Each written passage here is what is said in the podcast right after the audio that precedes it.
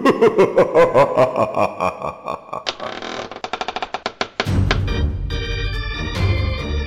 evening, my little trick or treaters. I see you've come looking for a scare. Somewhere you can be horrified. Well, you've come to the right place. As your host, I'll be taking you through a guided tour of Funhouse Terror.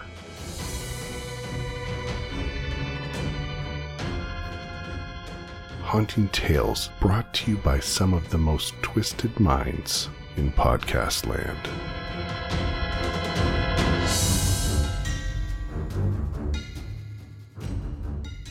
Some of these stories are terrifyingly true, while others have been brought to life by an electrifying imagination. But be forewarned, this episode isn't for the light of heart. So close your curtains and lock your doors and settle yourself in for a night of terror. Welcome to our Ghoulish 2017 Halloween special.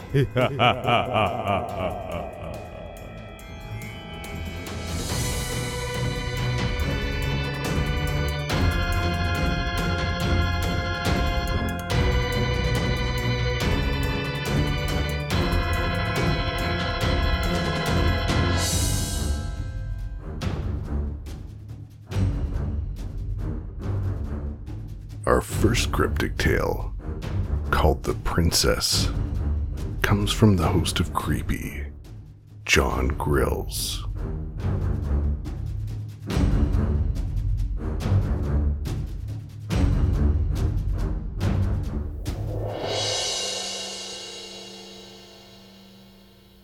The Princess. I've been watching you. Do you remember? I used to play with your daughter. I played with her and watched you.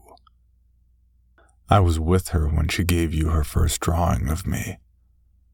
By her wishes, I was given a pretty pink dress to wear and a crown atop my golden curls. I smiled as you hung my picture on the fridge. Your daughter was a wonderful artist. While you shouted at him in the kitchen, I soothed her and stroked her hair. She was my girl, and I loved her when you didn't have the time. I remember the empty bottles of whiskey that marked the day he left, and many days to follow. Often I would remind you that such habits were bad for your health, but you didn't listen to me. You never listened to me. I was sitting with her when you gave her that glass of water. I remember that it smelled wrong. As she coughed and choked, betrayed and devoured by your poison, I was helpless.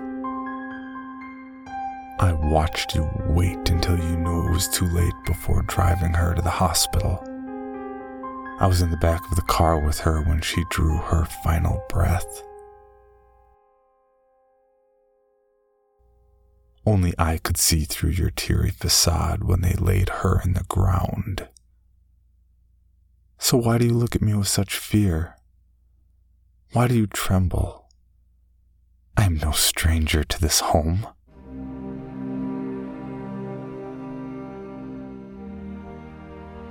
I've been with you all along. And I have awaited this moment for a very long time. Your tears dampen the carpet. The rope came from the garage.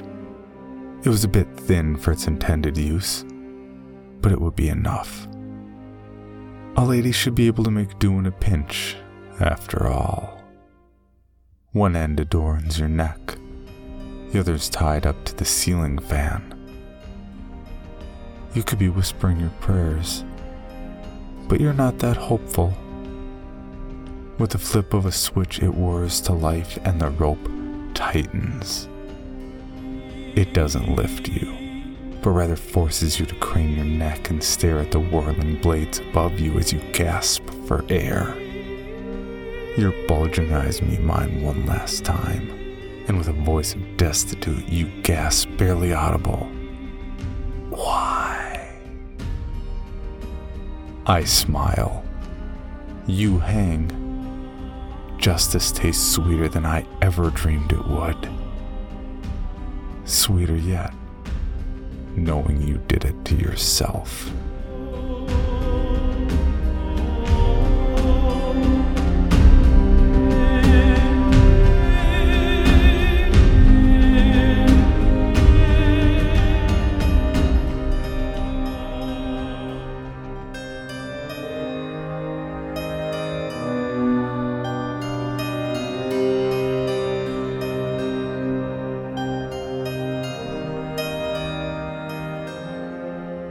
Tell me this.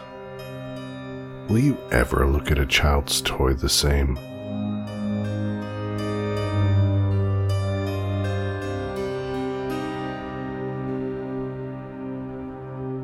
Now here's Scott from the podcast Fairy Tales for Unwanted Children and his story The Dog Dies at the End. We found the body six days after we moved in. Six days of boxes and painting, new job jitters and newlywed. Let's call it frivolity. We hadn't expected all the change to pile up at once, but it was Richie's dream job, so we left the city, our family and friends behind, and embarked on this adventure together. I don't like change. I never have, but Richie pulled at my boundaries. There were trips where I'd be doubled up on the toilet hikes that left the trail, rivers that should never ever be rafted. My stomach. My stomach doesn't like stress. But for Richie, I'd do anything. The house was small, with a deep, narrow lot that went back towards the forest. Plenty of room for the dog, no privacy from the neighbors. Small town. I've always lived in the city, so even if there wasn't stress from the move, I'd still have been knotted up with the idea of it. People aren't as homophobic in the city. Or if they are, they know how to hide it. Maybe that's just my bias. But the neighbors gave us a lot of those looks. The oh looks.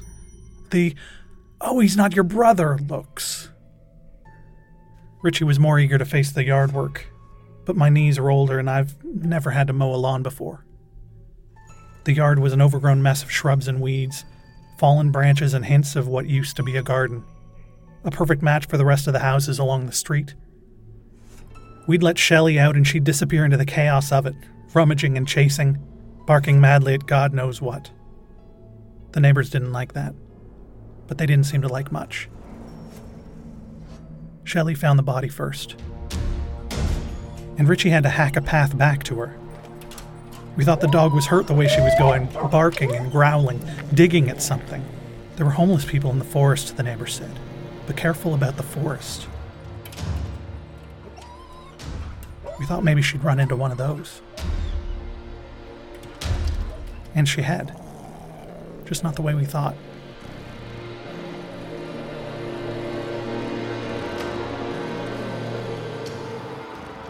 I heard Richie swear ahead of me. Oh shit, he said.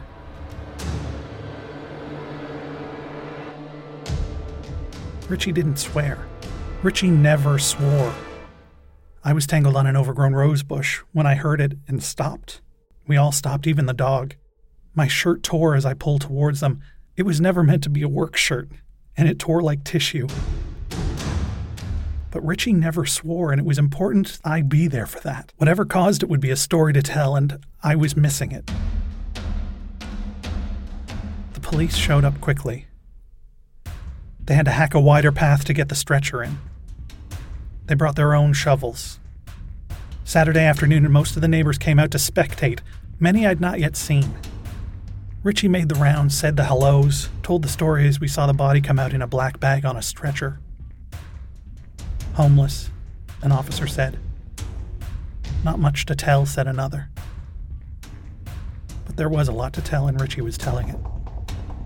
I went inside, still holding Shelley's collar because I didn't want to hear it again.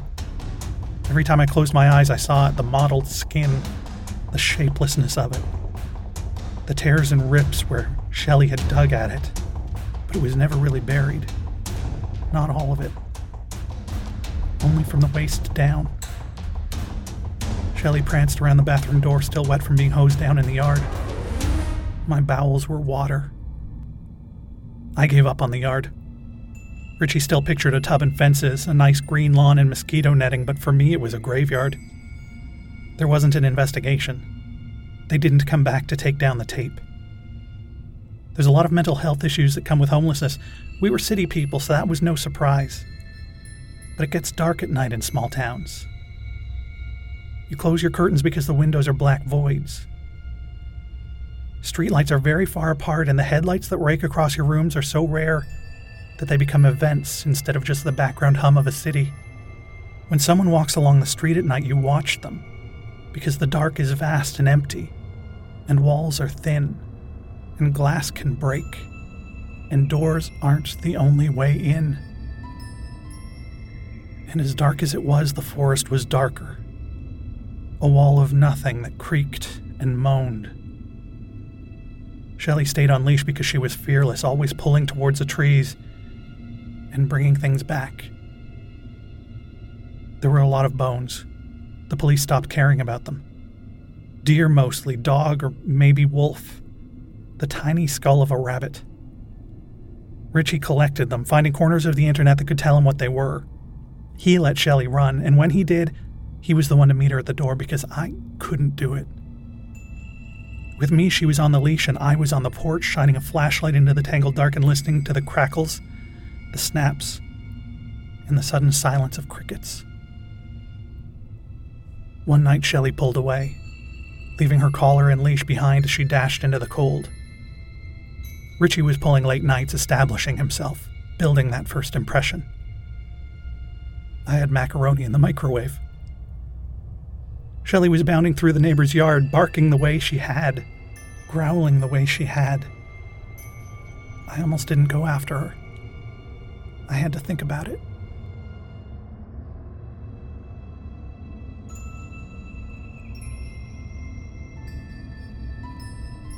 This one was buried up to its chest.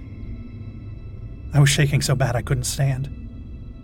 I tied the dog to the back of the house. I didn't even hose her down. I called 911 and barely made it to the toilet. His chest. Buried up to his chest. The yards were full of floodlights. An officer pounded at the door, but I couldn't answer it. Richie raced home and he was out there until past three. An officer walked the yards with Shelley to see if she'd find another one.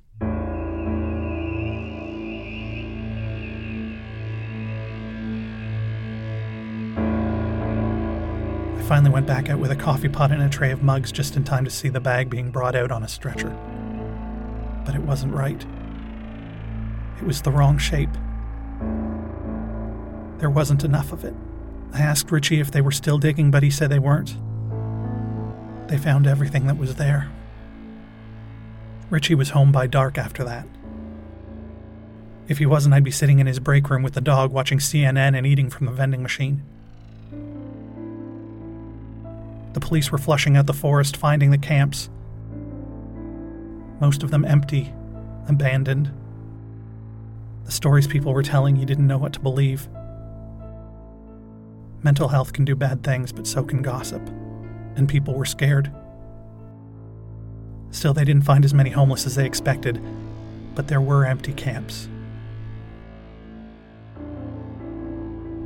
Richie was pricing bars for the back windows, but I was pricing condos in the city. My job was still open. We could go back, but Richie said no. His new job, he said. Our house. The forest was empty, he said. We'd put up a fence. We had kids come in from the high school. They spent the long weekend pulling out everything from the yard shrubs and branches, old bikes and fridges. They cut it back and mowed it down, but When night came, the curtains were closed, the locks were checked, and a chair was pushed against the door. But still it was there. The black silhouette of the forest looming like a wave that would come down and crush us all. I didn't need to see it because I could feel it. No matter how many lights were on, no matter how loud the TV blared. I couldn't even take the dog out on a leash to the porch. Richie did it all.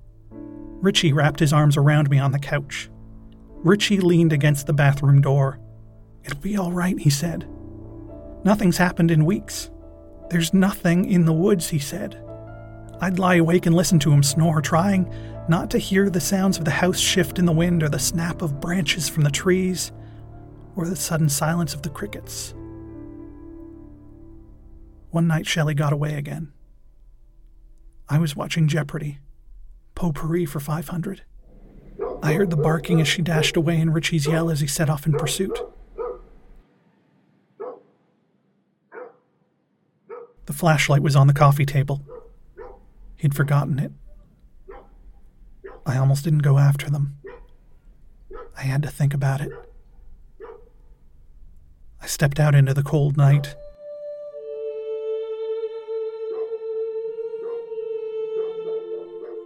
Jumping the beam of light towards the growling.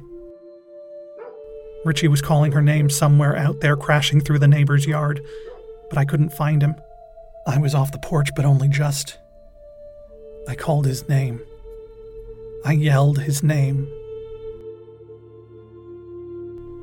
The neighbor's lights flicked on, sending a sliver across his yard, and there was Shelley, white in the darkness, staring at me, confused. And then Richie went silent. Instantly. One moment yelling, and the next nothing. The most horrible silence I've ever heard. And Shelley, standing there, just staring at me like a ghost in the sliver of light. I felt empty. I screamed Richie's name, but there was nothing. I called to Shelley and she whimpered, looking back into the dark. My flashlight couldn't reach what she saw, but suddenly she was bounding towards me, ears back, terrified, and the ground was moving. Under her, the ground was moving, heaving. I stumbled back and dropped the flashlight as Shelley ran into the darkness between the houses, and I steadied myself against the railing of the porch. Shelley's paws were pounding in the black. And then silence. Sudden silence. My eyes were locked on where she'd be, that spot where she'd burst back out into the light from the kitchen. But she wasn't there. Nothing was there. I grabbed the flashlight and jerked the beam towards her just in time to see the last of the white fur disappear into the ground. Pulled down, disappearing.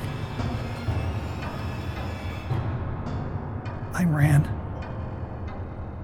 I didn't even think about it. I was running. My knee gave out on the road, but I pulled myself up and kept running.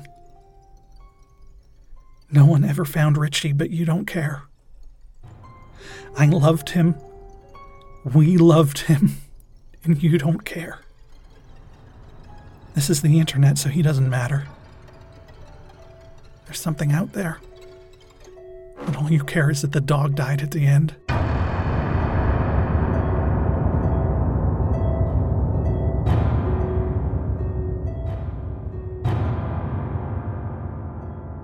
So, what have you taken away from that tale? Will you only remember that the dog died at the end?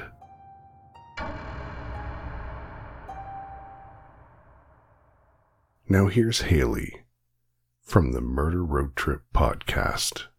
It was a cold, silent night. The wind whistled and howled, its gales rasping against the glass window pane. A waning crescent hung from the pitch black sky, shrouded in the blue tinted gray clouds. I stared through the telescope, my mind full of wonders as my gaze met with the moon. Dormont was such a pretty village at night. Within my room, posters and photographs were affixed to the walls, displaying constellations, galaxies, skies, suns, moons, and stars, all of which were my passion. From the ceiling, a solar system sent light flowing into my room. Peter, Peter.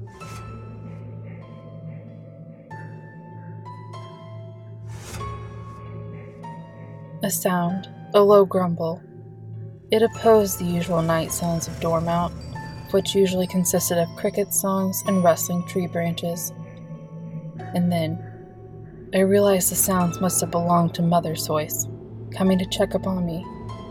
I leapt into my bed sheets, switching off the lights in such a quick sequence I had forgotten I had ever done so. Mother would kill me if she caught me awake at this time of night again. Footsteps.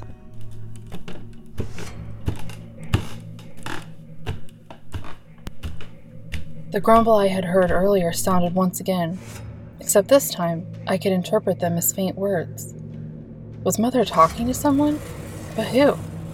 We were the only ones who were here since Father was at work, as far as I knew. Lightning flashed. It sent light flooding into the room, lighting up my reflection in the mirror opposite me in my bed. Keep. The sound grew louder. No, closer. A screeching sound caused my eardrums to throb with pain. It was so loud it was unbearable. It was as if metal was being dragged across the floorboards, coming closer and closer. Closer and closer. By now, I began to call out, Mother? Is that you? But my voice was overcome by the metallic screeches. He put her in a pumpkin shell. Now it was clear to me someone was singing a melody of some sort. It was too masculine and low pitched to be my mother's voice, though who else could it be? Paranoia ached through my bones, dreading the thought of a stranger inside my own home. The screeching got louder. My heart beat furiously against my chest, as if trying to escape the girl that held it prisoner. Each of my breasts were shaky, whilst every part of my body trembled in uttermost fear. Very well. I bit my lip. For some reason, I couldn't convince myself everything was okay. I couldn't convince myself it was anything but danger. I couldn't function. I was too afraid, afraid of what was behind the door, of what was singing this eerie symphony. Another flash of lightning sent shivers down my spine, lighting up the mirror across the room. But in the brief showcase of my reflection, I wasn't alone. Peter, Peter. The words were unmistakable. Not only that, but something had been standing in the doorway. I had been sure of it. My inner instincts told me to hide, hide beneath my bed sheets and quilts, build a fortress of pillows, and never leave. But I was frozen. Frozen still in the unnerving, uncomfortable position that I always try to avoid sleeping in. The sound of multiple, throbbing heartbeats echoed constantly in my mind, always there. Slam! The sound of my window shutting. Had another and didn't love her. My stomach twisted and turned inside my body as each word entered my ears. At this moment, I leapt out of my bed, shuffling to a corner of the room. I clung onto my teddy bear tightly and began to cry, as any 14 year old would do. Father, if you're playing a trick on me, I swear! I yelled, my voice cracking and shattering as it left my throat, interrupting myself. An unnerving silence gave me time to lift the tears shrouding my sight. And there I saw a shadowy figure, standing still in the darkness. Lighting lit the yellowish white silhouette of a toothy grin. Up the chimney he did shove. This line stood out from the rest, as if the man before me was telling me my fate. He whispered it in an eerie tone, staring down at me with one hand gripping the axe, the other gripping the scissors.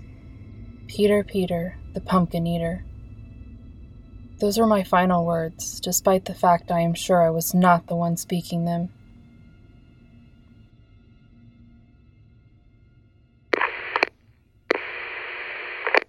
Pumpkin Eater Police Case, 6th of June 1986, log number 143. The case on the 14 year old victim, Janice Bradford, and her 39 year old mother, Mary Bradford, has finally been concluded. Each of their corpses has been found together in the chimney of their own home. It seems the pumpkin eater, who is usually known to cut up his victims and stuff the remnants into pumpkin shells, has more than just one method of killing. This time, it seems the two corpses were tormented with a sharp, unidentified object as their eyes were gorged out, along with the daughter's tongue.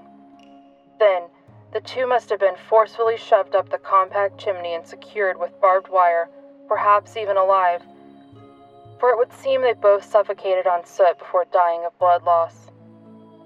The idea of them being alive has been sparked from multiple scratches, seeming to have originated from human nails in the insides of the chimney. Both victims had multiple, uneven broken nails to support this theory. No clues were left behind for us to know who the killer was. It may not even be the pumpkin eater, but it seems to be too a similar case to not relate somehow.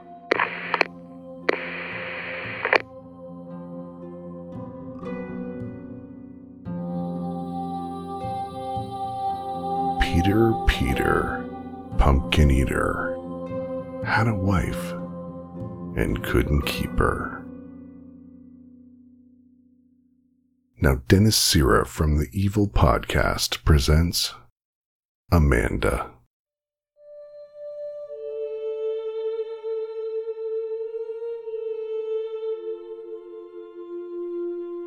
We are social animals. Our survival has been a direct result of our need for each other. Before our modern day technological discoveries, we survived for centuries in city states and smaller communities who lived together for security. Before the discovery of agriculture, we banded together in small nomadic hunter gatherer clans, assisting each other with hunting various animals and surviving the dangers of a hostile prehistoric world. Now we have cities whose population reach in the millions. People everywhere you look. Yet you can sit in a coffee shop in the heart of a city with dozens of people around you chatting and socializing and be utterly alone.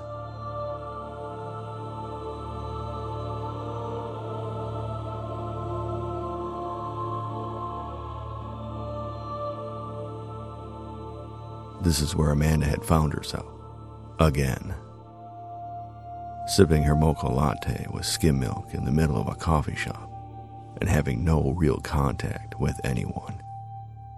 Amanda would frequent the coffee shop practically every day as everyone was coming home from work. In a way, it had become Amanda's only true socializing event. All the conversations around her were the background noise of a solitary existence. Amanda would come to the coffee shop to people watch and listen to them interact with each other.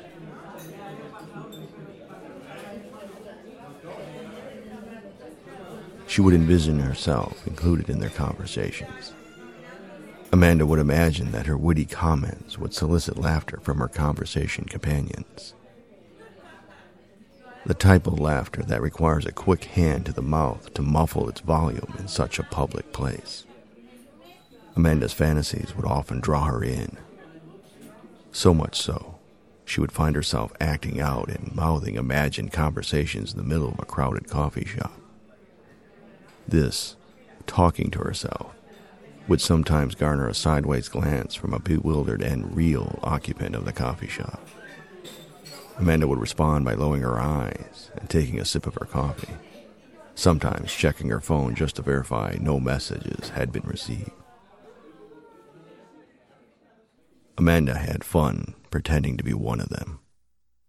It was fun to imagine having friends and being the interesting one in that tight circle. It would be fun to share dark secrets that only close friends dare. But Amanda had no one to confess her dark secrets to.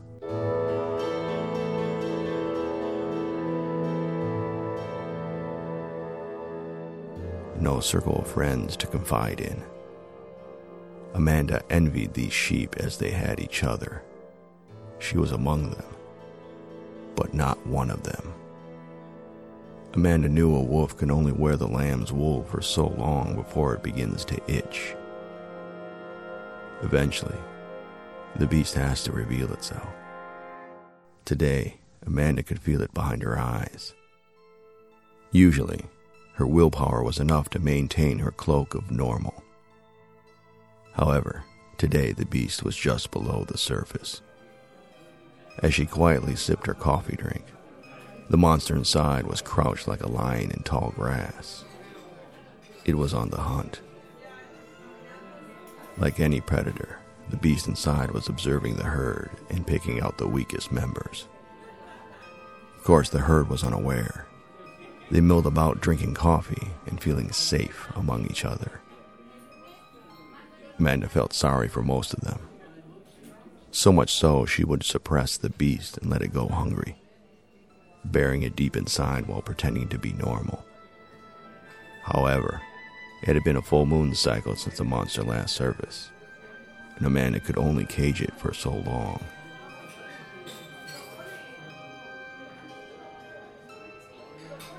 From behind Amanda's eyes, it surveyed the crowd and would whisper to her, That one. It said as she spotted an elderly woman moving slowly with a well used walker. Amanda turned her head away as she could feel the hungry beast salivating. Amanda wiped her mouth on her napkin and looked towards the coffee counter. There was a young man in a well decorated Letterman jacket standing in line. He wore a cast on his lower right leg and had a crutch tucked under his right arm. He moved well, but was obviously slowed by his condition. The beast within whispered, That one.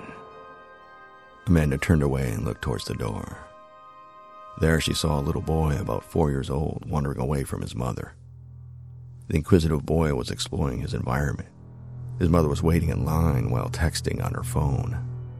She was paying so little attention to her rambunctious little boy.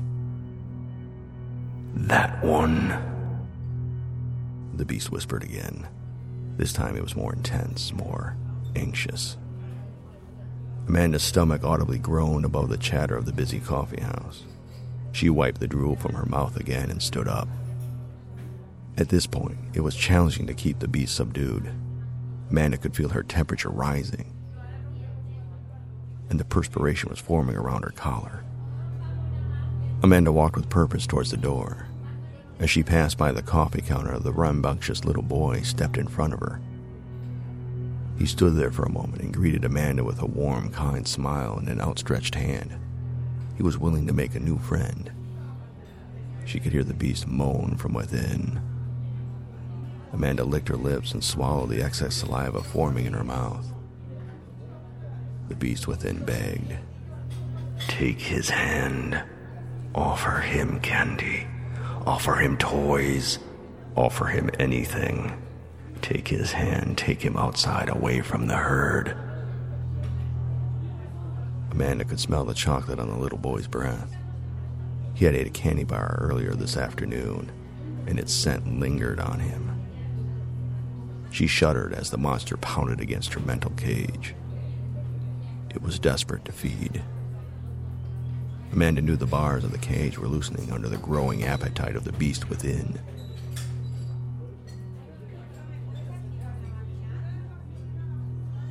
She stepped around the boy and walked towards the door. The little boy pouted and began to step with her. Amanda tried to silently shoo away the boy as she continued to the door. The boy walked beside her until her mother snapped at him, at which time the boy ran back to his mother. Amanda dashed out the door and walked at pace down the street. She could feel her fingernails hardening and elongating. Amanda's vision quickly adjusted to the darkness. The cage was weakening.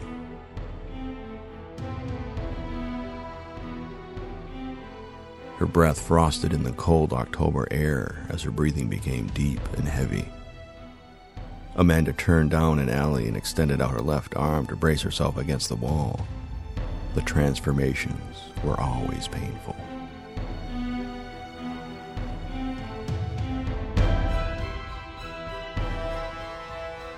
The scent of garbage and urine became stronger. In the dark alley, Amanda heard three rats rummaging in a nearby dumpster, and the accelerated heartbeat of a feral cat observing them from above. With her hands still braced on the wall, Amanda bent over and spewed her digested mocha latte to the ground. Her claws dug into the wall and scratched the brick surface.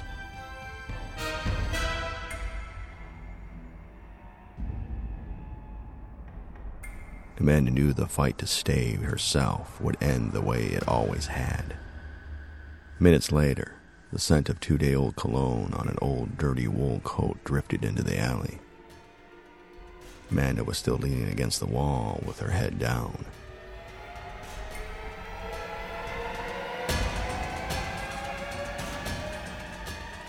she heard the sound of careful footsteps approaching her from behind. Then, muffled by a heavy coat pocket, she heard the click of a spring blade a few feet from her. Amanda raised her head and whispered, This one. The person in the alley approaching Amanda with the knife soon learned the crime doesn't pay. The next harrowing tale is told by Robin Warder from The Trail Went Cold.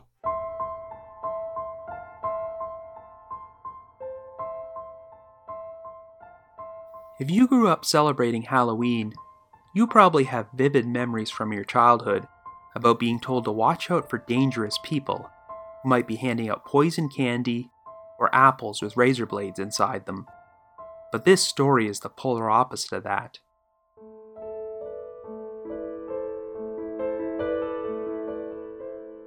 What if the people handing out the candy were the ones who found their lives in serious danger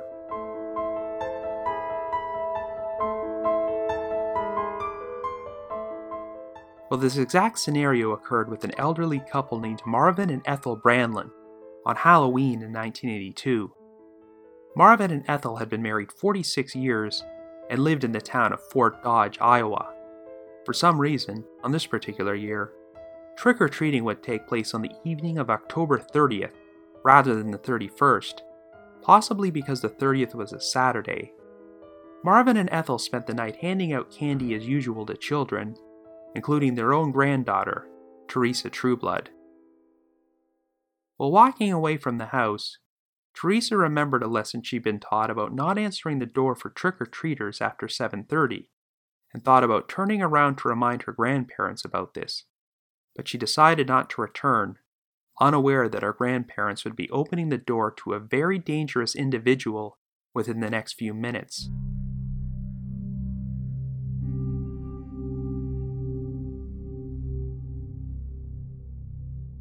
Brandlins heard another knock on their front door. And when they opened it, they were surprised to find an adult male standing there. He was dressed in blue jeans and a plaid shirt and wore a pillowcase with eye holes over his head as a mask. The man said, Trick or treat. Give me your money, or I'll shoot. The Brandlins figured this was some sort of practical joke so Ethel attempted to lift up the pillowcase, but the man held it down. When Ethel turned around to reach for the candy, the masked trick-or-treater entered the house and pulled out a 32 caliber handgun before ordering the Brandlins to take him to the safe they had downstairs in their basement. Marvin and Ethel led the masked man into the kitchen toward the basement door. But Marvin was still convinced the whole thing was just a stupid Halloween prank. He decided to reach for the man's gun, only for him to retaliate by firing off a shot directly into Marvin's throat. The assailant then turned around, ripped off his pillowcase mask, and fled the scene. Ethel immediately called for help, and Marvin would be airlifted to a hospital in Des Moines for surgery. But he died on the operating table within a few hours. He was 69 years old.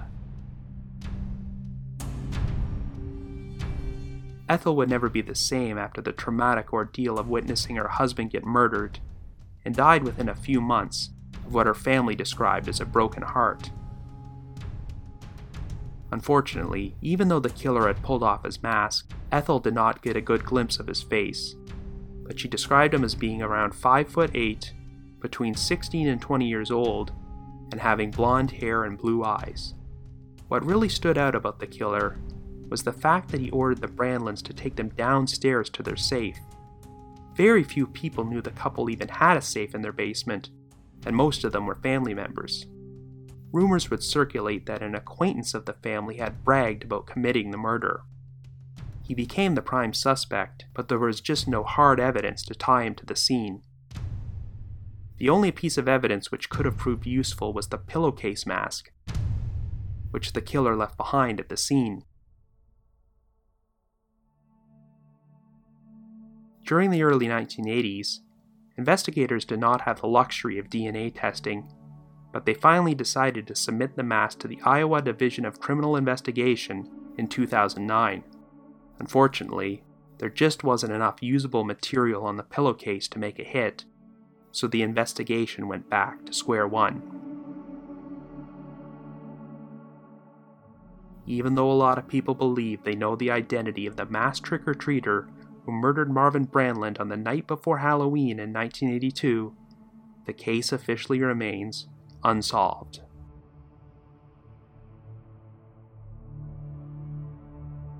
Thank you, Robin, for reminding us that you can never be too sure who you're opening your door to.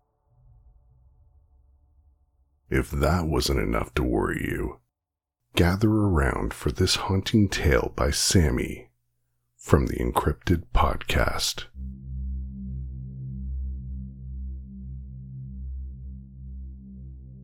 On Halloween of 1988, six teenagers ventured into a tunnel on a local railroad. Only one escaped with their life in a photo. What resulted from that innocent venture was a two year period of unexplained murders, which killed off a good 10% of my small town's population. To this day, no one knows the true fate of the five boys and the reason behind the murders that lasted until the fall of 1990, except for me.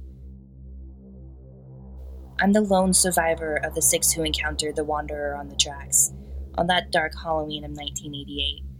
It was supposed to be a simple dare, there was nothing to it. Everyone had heard of how every Halloween, people head into the tunnel and never come out.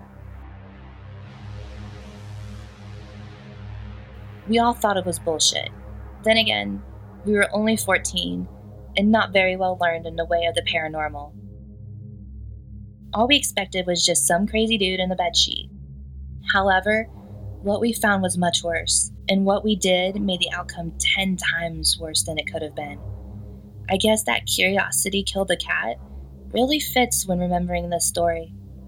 It was me, John, Andy, George, Bill, and Fred. Explaining our costume of choice is irrelevant.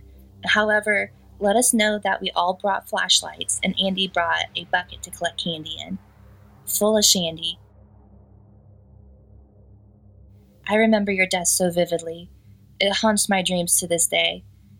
And she does too. But not for long. We all had dinner at John's house, as it was closest to the tunnel. After that, we played some Super Mario Bros. on his NES to pass the time until it was dark. When it was, we all departed to complete the dare we so foolishly accepted. I carried a Polaroid to show everyone what was really in the tunnel. We left when it was considerably dark outside. Most of the dads were parading their seven year olds up and down the street getting candy before it got really dark. There had recently been some kidnappings in the area, but we didn't expect to meet the suspect, so we thought we would be safe. With each step towards the tunnel, it seemed as if it got darker, and when we arrived, it was pitch black and it was pretty much only us and the older trick or treaters outside. We all stopped at the entrance of the tunnel for a moment, realizing that we might not make it out alive. After waiting one more moment, we hesitantly stepped inside, turning on all of our flashlights.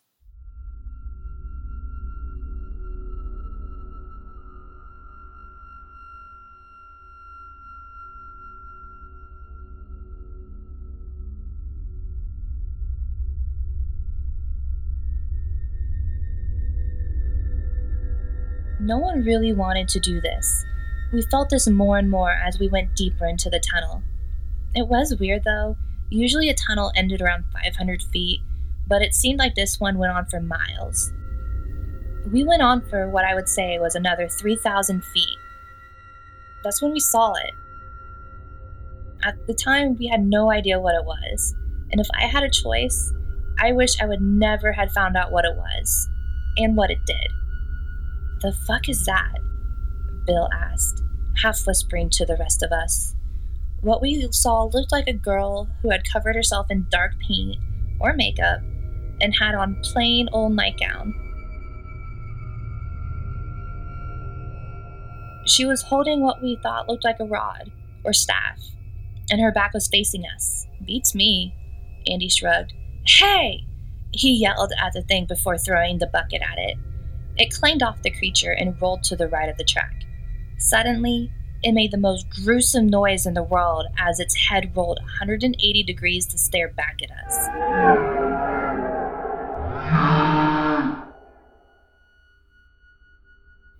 I hastily took out my Polaroid and shot a picture of it. I put away the camera and shook the developing picture before putting it inside my pocket. Everyone was frozen in place looking at this creature, seemingly paralyzed. Soon, the creature lifted the rod and threw it at Andy. It was horrifying and amazing, seeing it throw what we now knew was a spear with such dexterity, as well as doing it backwards. The spear struck Andy in the chest, dead center in the sternum. His ribcage collapsed and blood sprayed from the entry and the exit. His spine snapped and he crumpled to the ground. The blood splattered spear was stuck in the ground a good 40 feet behind us. It was only a moment before we actually thought to run. We didn't even try to save Andy. I turned my head and saw the creature ripping open his chest, tearing muscle and organs apart as our dying counterpart screamed in his death throes.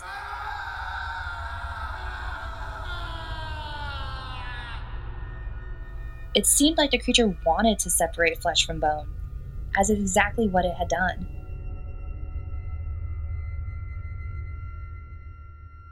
Andy's flesh and innards were scattered all around his skeleton in the pool of his blood, and it was coming for the rest of us now.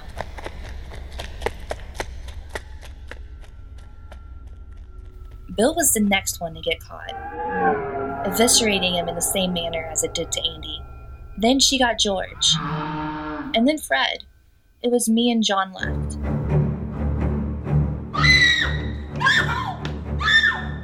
The creature was so close we could feel its putrid breath on our necks. We both heard its demonic growls and screeches as we just barely escaped its furious grabs of our costumes. We kept on running even though the lactic acid had built up so much in our arms and legs, and our breath was so ragged, and we were so tired. Soon we saw the end of the tunnel. Somehow it was morning, which was illogical, but John and I were both so happy to see the light of day. Suddenly, I heard a trip and stumble. John had fucking tripped. We were outside of the tunnel and he tripped. I didn't even need to turn my head to know he was being gored and gutted. I ran a safe distance away from behind some trees near my house. His screams echoed through the neighborhood and woke several families.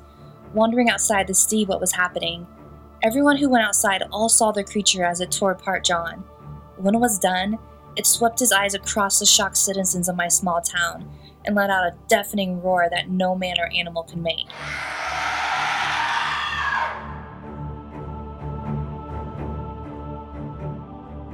It then dashed back inside the tunnel, and everyone ran inside their homes, including me. For two years after that, the people who saw the creature were found disemboweled and skinned in their homes. Some people tried to move, but I heard them say it was like they were chained here. The creature was holding everyone here, keeping everyone who had seen it captive in this town.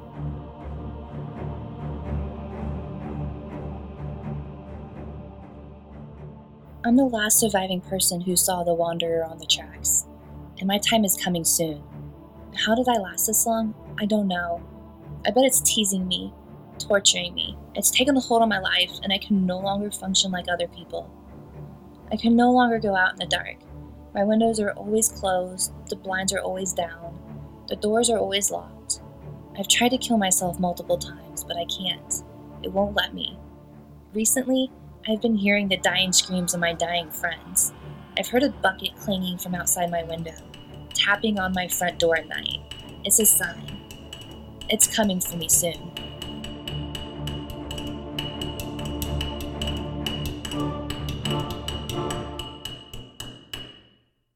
We should all take our parents' advice and stay off the train tracks. And now we'll hear from Lily from 36 times.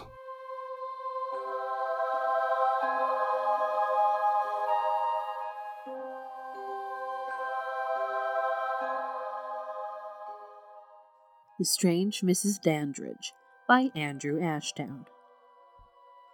Mrs. Dandridge had been one of a dozen old ladies living in the row of terraced houses known to the post office as Honeybee Avenue, but to everybody else it was known as the Hive.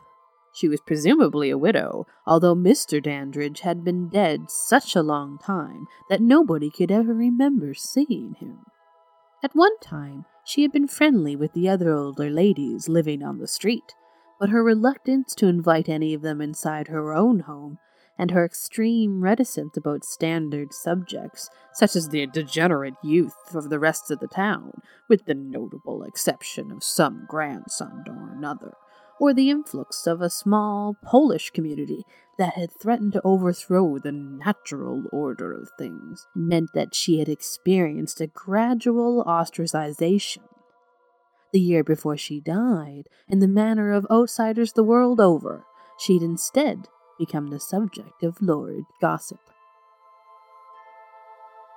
The nosy Mrs. Beasley said that she had seen Mrs. Dandridge wandering around her back garden at an ungodly hour in some kind of haze, muttering strange things to herself.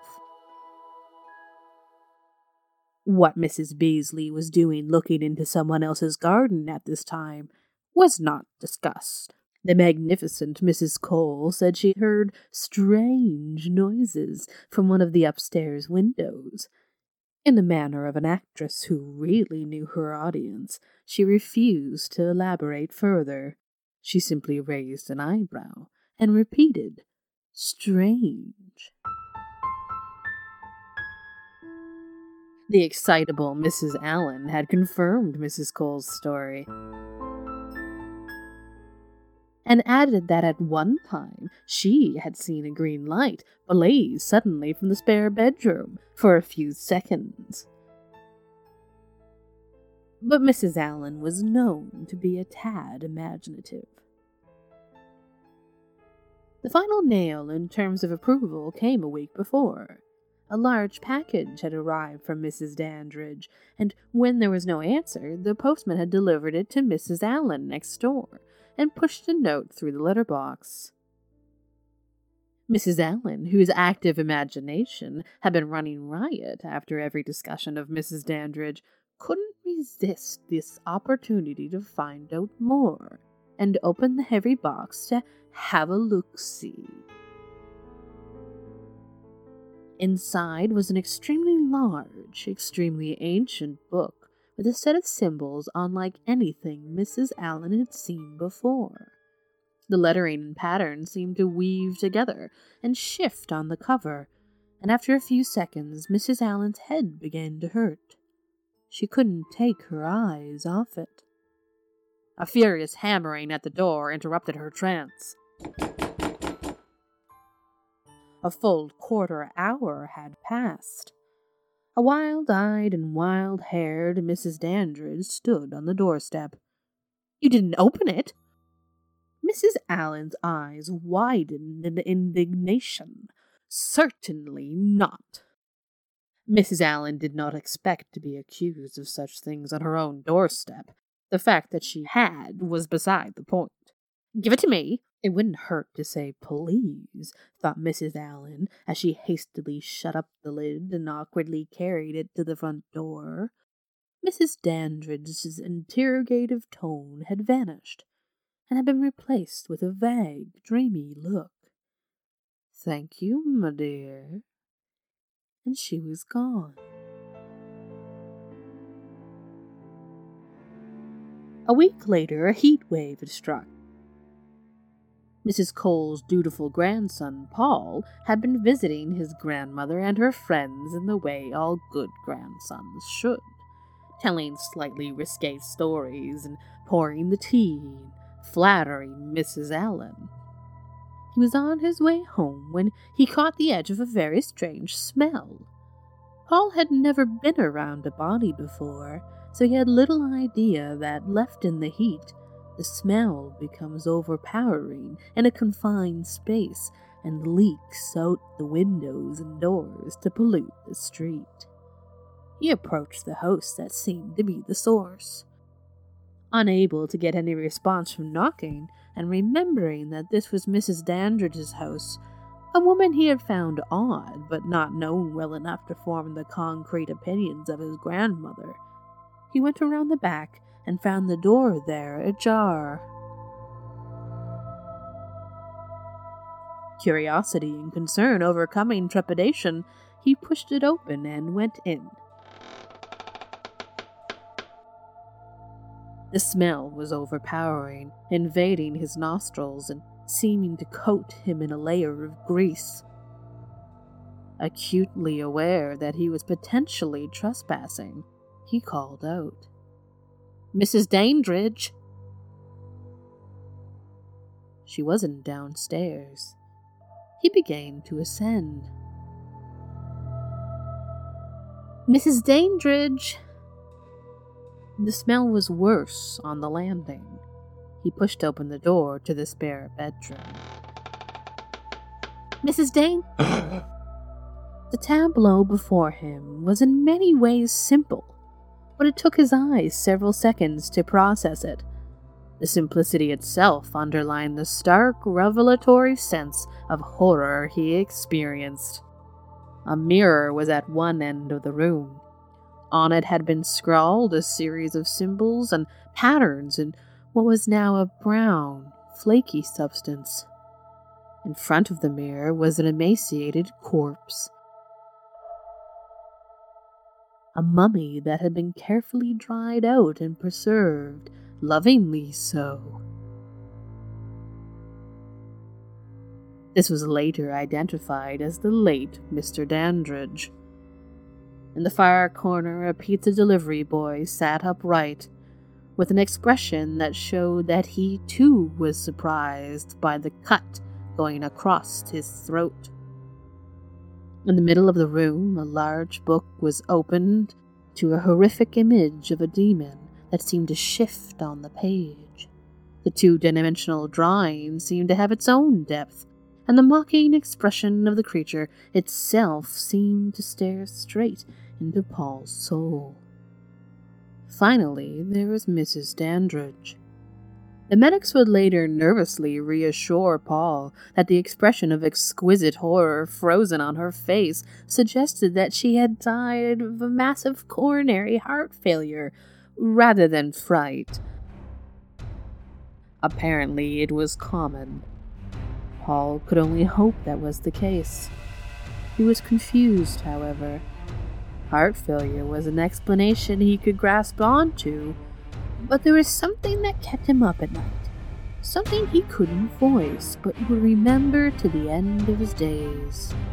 The anxious smiles of the paramedics couldn't cover the fact that, whatever the strange Mrs. Dandridge had seen in those last moments, whatever had ultimately led to her unseemly demise, whatever had left that haunting look on her aged face, whatever it was, it had taken her eyes along with it. Heart failure or fright? You be the judge. Now, Mandy from the Moms and Murder podcast brings to you this spine tingling tale.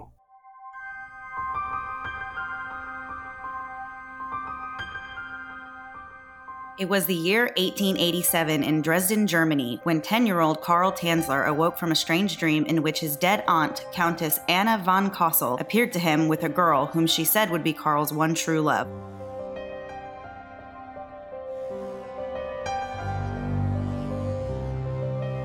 From this day forward, Karl would be plagued with visions of the dark haired beauty and would carry the memory of these visions into his adult life.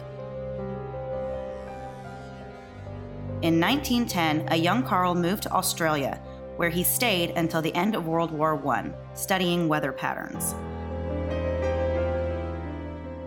Upon returning home, he married a woman named Doris Anna Schaefer, with whom he had two daughters, Aisha and Crystal Tanzler.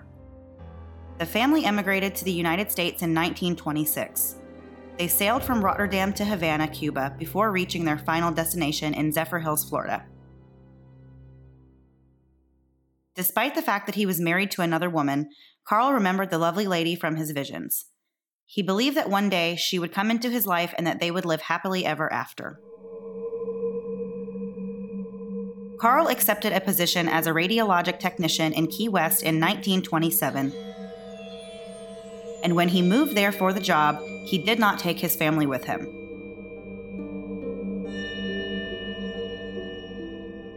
His youngest daughter, Crystal, was struck with a case of diphtheria, and having little options for treatment for the infection, she eventually died.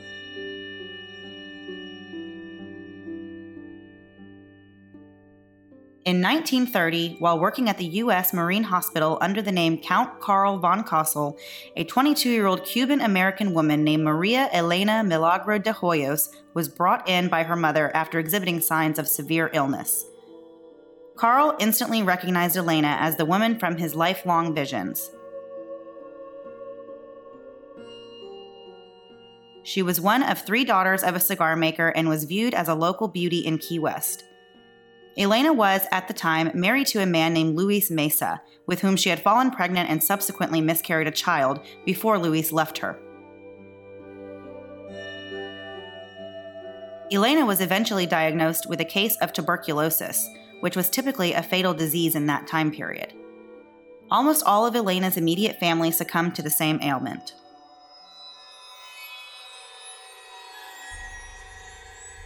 Carl was desperate to successfully treat Elena, but even though he claimed to have nine university degrees, he lacked the qualifications needed to treat a tuberculosis patient.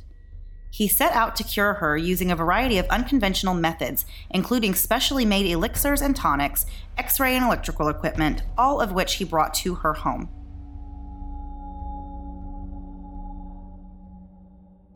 He would shower her with gifts and profess his love to her continually, but she would never reciprocate the feeling. During her treatment, Elena received numerous marriage proposals from Carl, but Elena's sister insists that she never loved him, and what's worse, she viewed Carl as more of a grandfather figure. Despite his best efforts, Carl was unable to save her life, and Elena passed away on October 25, 1931, at the age of 23.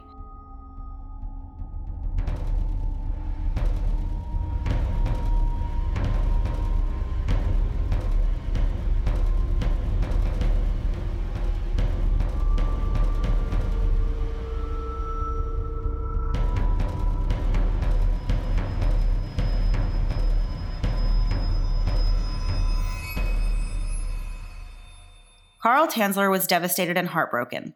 He quickly offered to pay for Elena's funeral and obtained permission from her family to hire a mortician to clean and fix up her body before placing it in her tomb. He had commissioned the construction of an above ground mausoleum in the Key West Cemetery, of which he would be the only person to possess a key. It was here that he would visit Elena almost every night for the next two years. During his visits, he would serenade Elena's corpse with Spanish songs, and he began to insist that he could hear Elena's voice calling to him from the grave.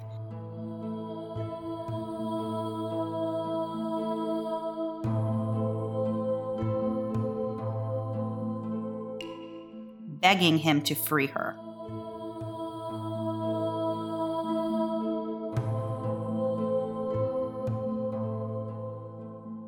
He was eventually fired from his job for reasons unknown and abruptly stopped going to the mausoleum.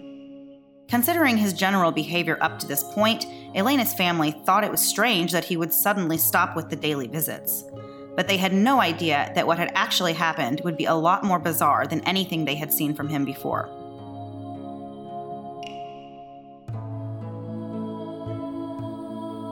One evening in April of 1993, Carl crept into the cemetery, pulling a child's red wagon behind him.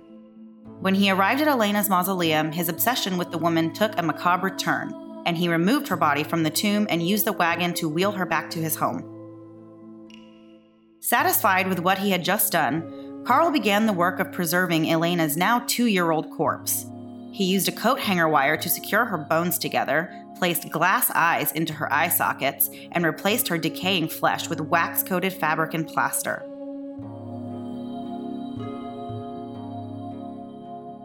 He then stuffed the body cavities with rags and completed the look with a wig that he made from Elena's own hair. Carl finished his project by dressing the body in Elena's own clothing and placing her mummified body in his bed. He would use copious amounts of perfume and preserving agents to conceal the odor and delay the effects of decomposition. Seven years later, Elena's sister heard rumors that Carl was sleeping with the remains, and she confronted him about it at his home. She notified police and had Carl arrested.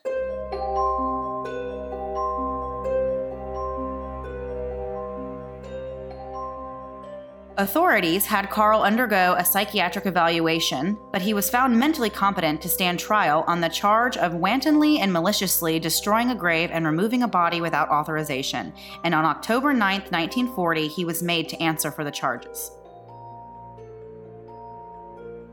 In a bizarre twist, Carl was released from custody, and the charges against him were dropped because of the fact that the statute of limitations for the crime had expired.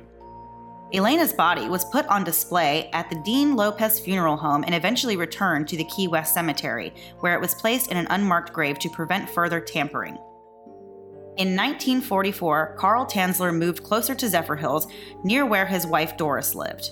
It is reported that Doris helped to support Carl in his later years. Having been forcibly separated from his love obsession, Carl used a death mask to create a life sized effigy of Elena, which he lived with until his death on July 3, 1952. His body was discovered on the floor of his home three weeks after his death. Rumor has it that Carl's body was found in the arms of the effigy he had created. It has been written that Carl had the body switched or that Elena's remains were somehow secretly returned to him and that he died with the real body of Elena Hoyos.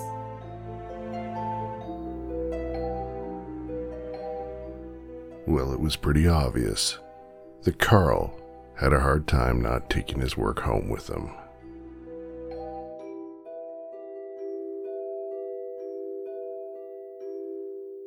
Now, Cambo from the True Crime Island podcast will now tell you about his experience on Australia's most haunted road.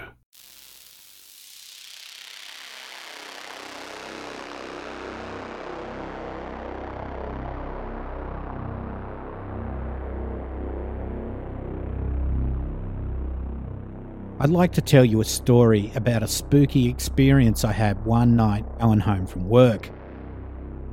It happened to me near the Wakehurst Parkway, maybe Australia's most haunted road. This road, which connects Narrabeen and Seaforth, cuts through the Garigal National Park and passes Deep Creek Reserve,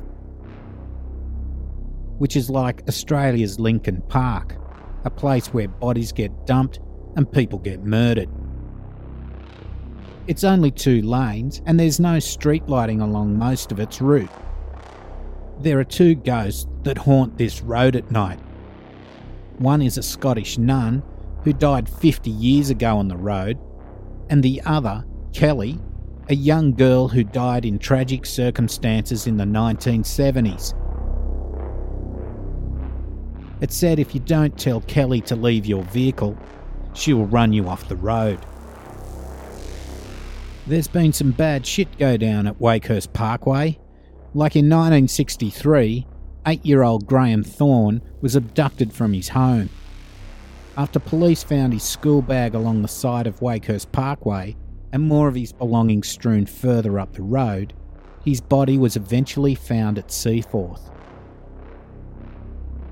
In 1994, Richard Leonard killed Stephen Dempsey with a bow and arrow in the Deep Creek Reserve and dismembered his body before storing it in his freezer. In 1995, Frances Tazzoni's decomposing body was found further down Wakehurst Parkway. She'd been strangled by her ex boyfriend. So let me get back to my spooky experience. I was doing a rollout of new computers for a company north of Sydney. This entailed me getting into the office at around 2 pm to organise and advise the users that their PC would be upgraded that night. By 5 pm, we would then start rolling out the new PCs and have it all finished by about 10 pm or so. Next day, rinse and repeat. This day, I found the desk of one of the allocated users that were due to have their computer upgraded that night was vacant.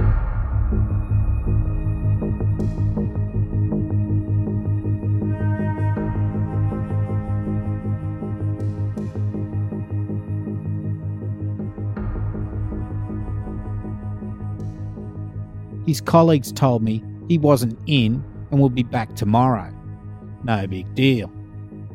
We finished rolling out the allocation of new computers around 11 pm that night, and as usual, we would all hang out and go for a quick beer before heading home. Beers finished, I headed for my car.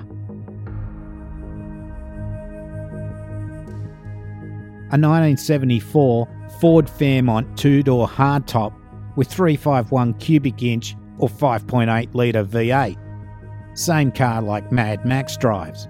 And I noticed this girl, probably 20 years old, facing towards the passenger door and away from me. She looked like she was wearing a uniform from a bank. She was about 5 foot 6 with shoulder length brown hair.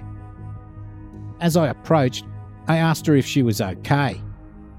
She didn't turn to me, but just said, My fiance forgot to pick me up. I told her I was going to town and I could give her a lift, and she just nodded as I opened the door and she got in the car. I went around to the driver's side, got in, and started the car. I drove off towards the Wakehurst Parkway. She just looked forward, and I felt a bit awkward thinking she must have had a fight with her fiance or whatever. Then I noticed the ring finger on her left hand was bent at 90 degrees to the left.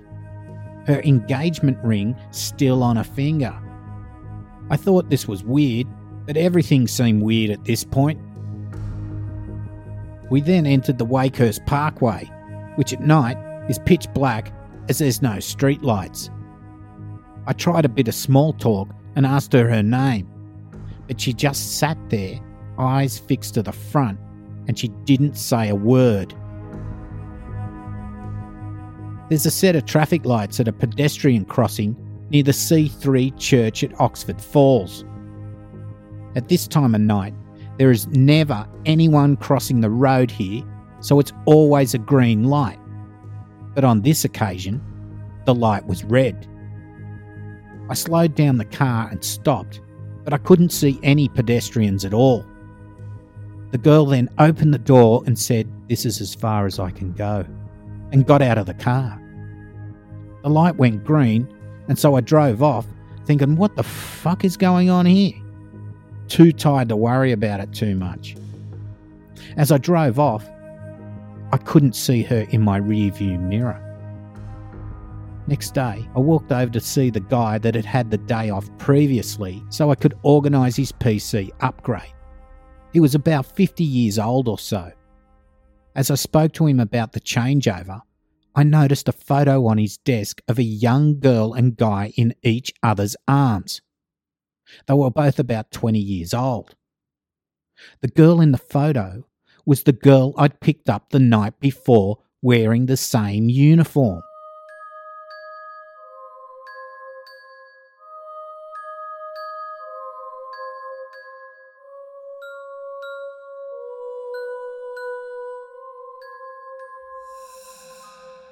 Now, me, being foot in mouth guy, asked him if the guy in the photo was his son, as it did look a lot like him. He turned to me and I could see a tear in his eye. And he said, No. That's me the day I proposed to my girlfriend 30 years ago yesterday. That night, near the C3 church on the Wakehurst Parkway, our car spun off the road and she died. Chills still go up my spine over that. Happy Halloween from True Crime Island. Thanks, Cambo. I really think you need to be a little bit more careful who you offer a ride to from now on.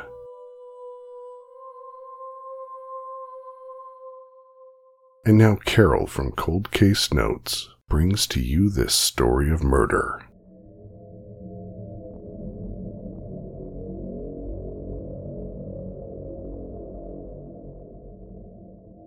The scariest stories are often the ones that are true.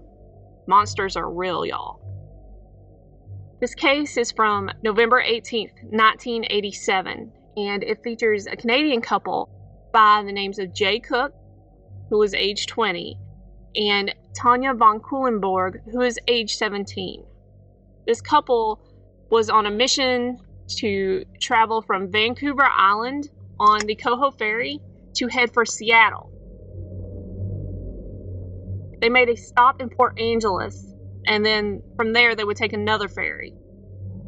The whole reason for the trip was because the couple was on an errand for Jay's father. They were supposed to pick up parts for a furnace. This journey should have only taken two days.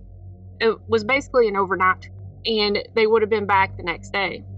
They never did check in with the families, and According to Tanya's family, she was always very reliable and would call anytime she would be a second late. And that was back in the day of no cell phones. The couple never did check in with the family to let them know all was well.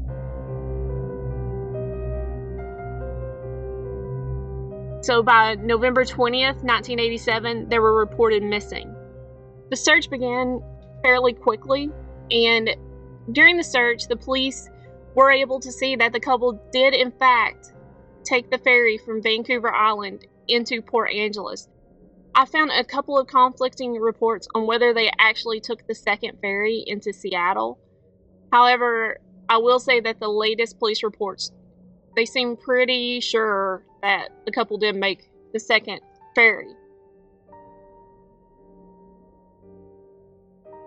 Tanya was quickly found on November 24, 1987, just days after being reported missing.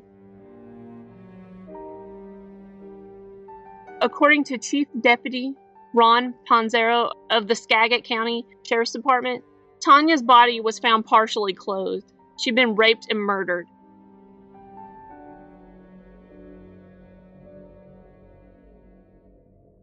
We found some plastic ties that you would bundle wires together with laying alongside the road. We assumed that they were used to secure Tanya in the van. Tanya had been raped and shot. Jay still hadn't been found at this point. Quickly after, they found the van sitting abandoned in a parking lot in Bellingham, Washington, near a Greyhound bus station. Now, if you look at MapQuest, Bellingham is about three hours northeast of Port Angeles heading back towards the Canadian border. The police also searched the area around the parking lot, and a couple of blocks away, they found more clues. They found more of these plastic ties, the keys to the van, Tanya's driver's license, and a half empty box of ammunition. They even found a pair of surgical gloves. Since Jay's remains weren't located yet, the police were starting to be concerned that he may have actually been involved in the rape and murder of his girlfriend. And they were straight up with the family and told them this. This concern wouldn't last long. His remains were found on November 26, 1987. He was found under a bridge where he was beaten and strangled. Jay hadn't been shot.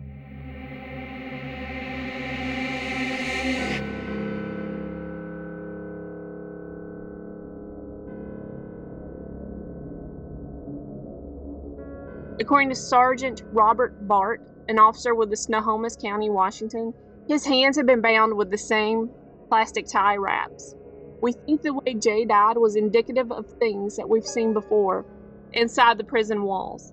And the things we found on Jay certainly raised a suspicion that the person or people who did this had been in the prison system before. Without telling you anything else, that's definitely a possibility.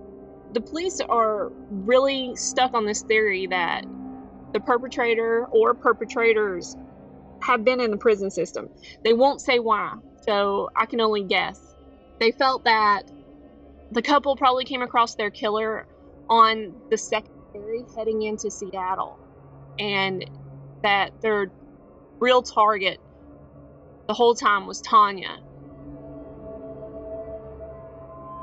She was a very pretty girl, and They think Jay was just simply in the way, so he had to be disposed of. Now, this is the part of the story that really creeped me out when I was a kid. Over the Christmas holidays, the couple's families started getting these weird greeting cards.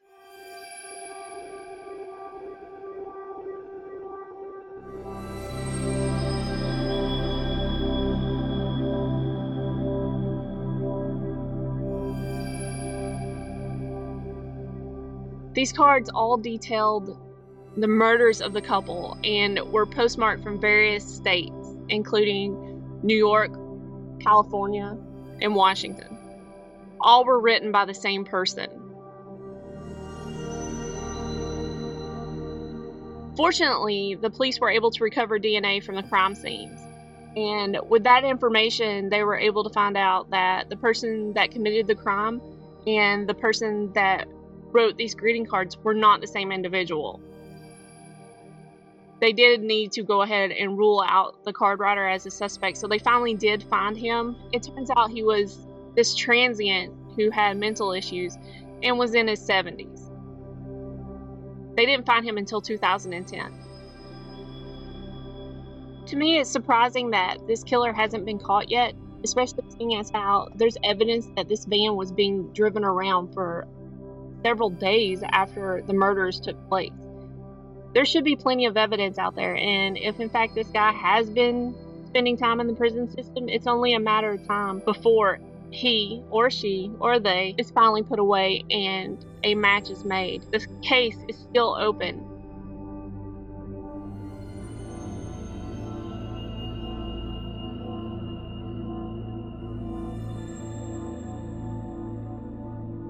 Those poor people who lost their lives. If only someone had seen who was driving that van.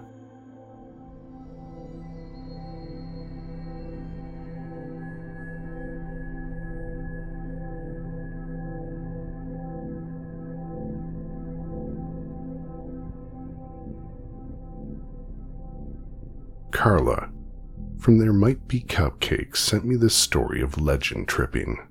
She went out on location at the Bunnyman Bridge and was supposed to follow up with me via text or email, but I haven't heard anything back from her.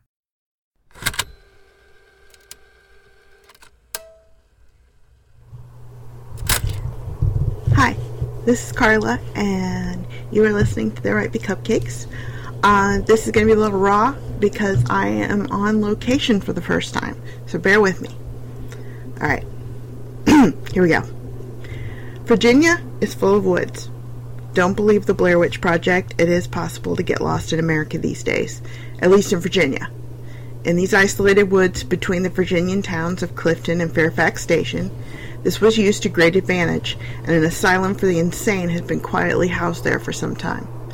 For the insane, and yes, perhaps also for just the dangerous and the unwanted as well.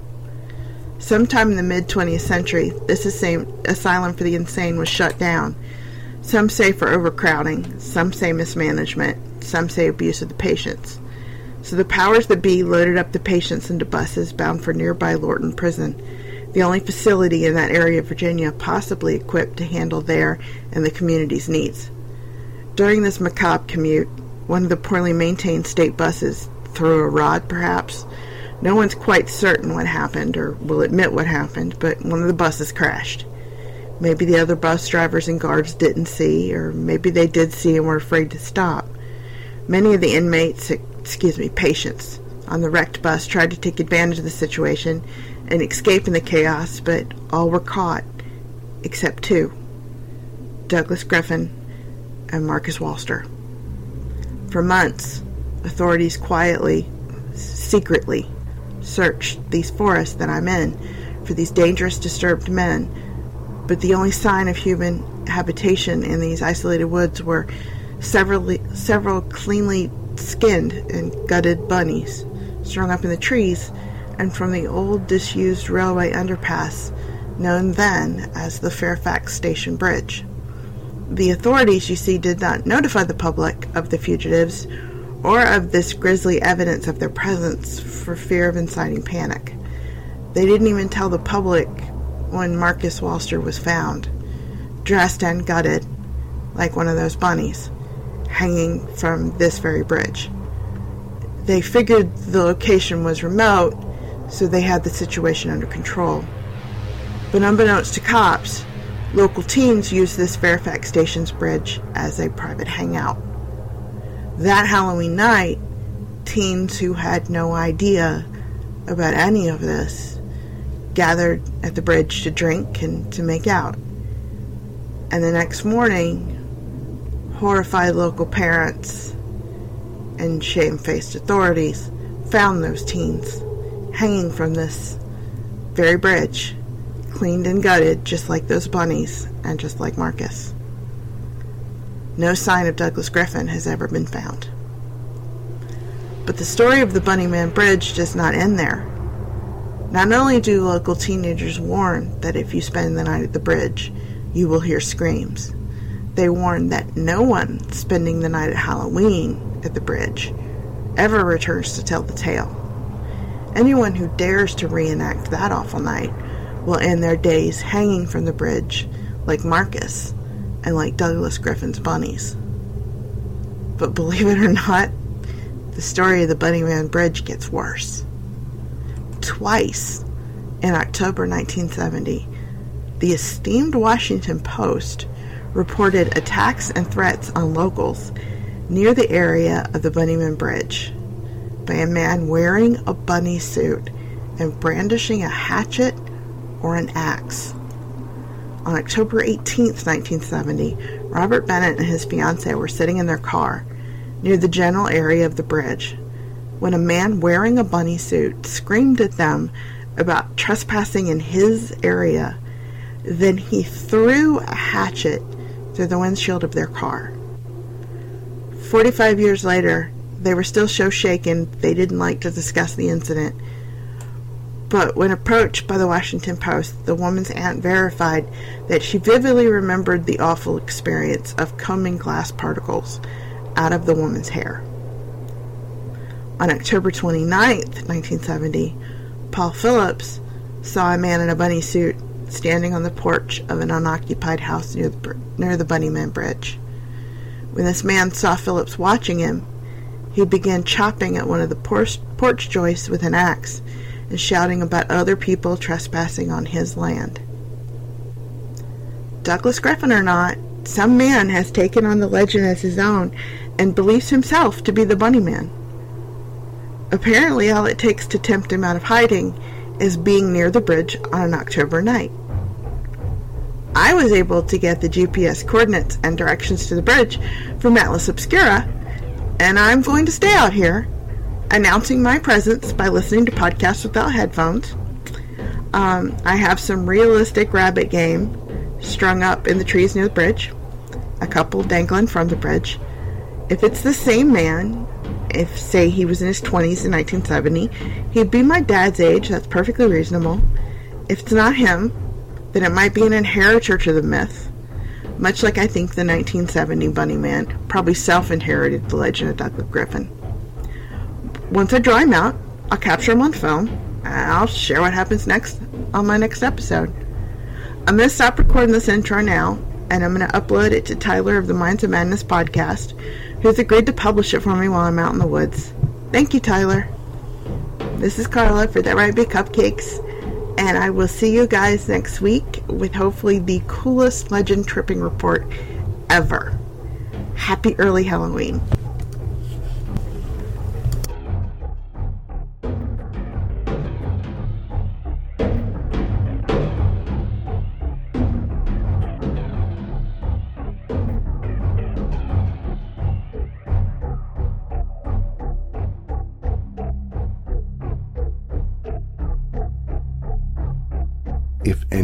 Has any information of Carla's whereabouts, please get in touch with us as soon as possible.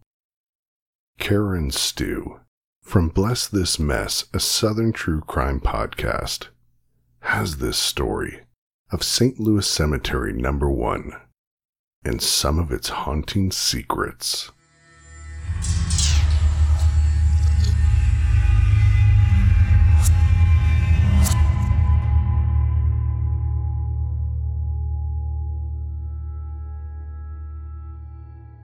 Now, the St. Louis Cemetery number one in New Orleans is the oldest and most famous. It was opened in 1789, replacing the city's older St. Peter's Cemetery, which is no longer in existence, existence as the main burial ground when the city was redesigned after a fire in 1788. Now, among the rumored dead in the St. Louis Cemetery number one, we're just going to call it St. Louis Cemetery because adding number one seems exhaustive at this point. It does. Um, were are the voodoo priestess Marie Laveau, the notorious Delphine LaLaurie, and the Devil Baby of Bourbon Street. And these are going to be our three main focuses in this story.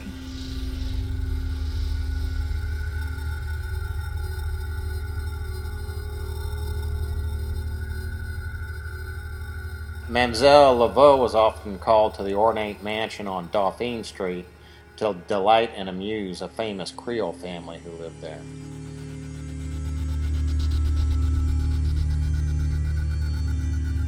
The Voodoo Queen had been referred to the ladies by a woman of the highest social standing in the city, which is none other than Madame Delphine LaLaurie. Now, this Creole family was very well off, and they lived on, you know, the good side of town and everything. And they had a beautiful daughter by the name of Camille. And according to legend, when Camille came of age, she had many suitors. But to her great disappointment, all of them were Creole. And, you know, she was looking for a, you know, young, wealthy American. American. All her life, Camille had been envious of the Americans with their wealth, their fabulous homes, and their business dealing, which ended in profit that they flaunted everywhere.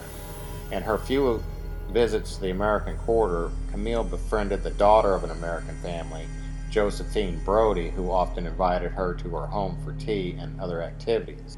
At one of these outings and activities things, uh, Camille met the man that would end up changing her life and would gain a place in the haunted New Orleans history that we know today. Now, the Brody's house guest was a Scotsman, and he went by the name of Mackenzie Bowes. Through his history, he obtained considerable fortune, and how he obtained that fortune is very obscure.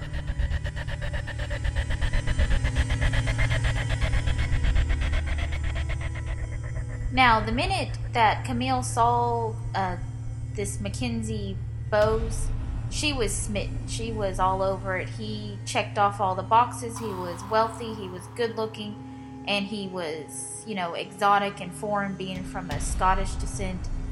And her parents encouraged the the you know blooming of the romance. They wanted them to get married. They were excited, hoping that there would be a union between their daughter and this uh, new suitor that she had met. Not everyone was so delighted about this because Camille had scorned all her Creole suitors. And if you remember right, remember she had plenty of them. And this pretty much embarrassed them and wounded all their pride. Now, all of them pretty much turned their attention to other things and other Creole daughters. That is, everybody except for Etienne Matthew.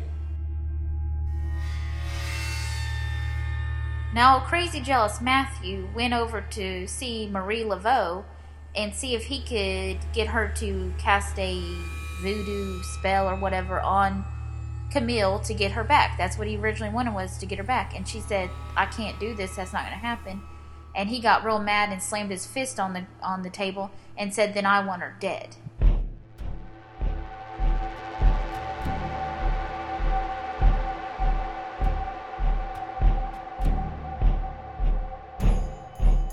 Now, to his surprise, Marie Laveau laughed at his request and said, You cannot know what you ask, boy, she said. You will pay dearly for me to take her life. Are you ready for this? Now, when she made this offer, Matthew didn't put much thought into it, and he just made a split second decision in anger and said, and I quote, Then make her suffer like she has made me suffer. She goes to the Americans to make a spectacle of herself, make a spectacle of her for all to see. Marie Laveau spat upon the ground and stamped the st- spot with her feet and said, So let it be. On a bright October morning, Camille became the bride of the Scotsman in the halls of the great St. Louis Cathedral. Everybody in the high society in New Orleans from both quarters attended this wedding, and the celebration at the family home afterwards.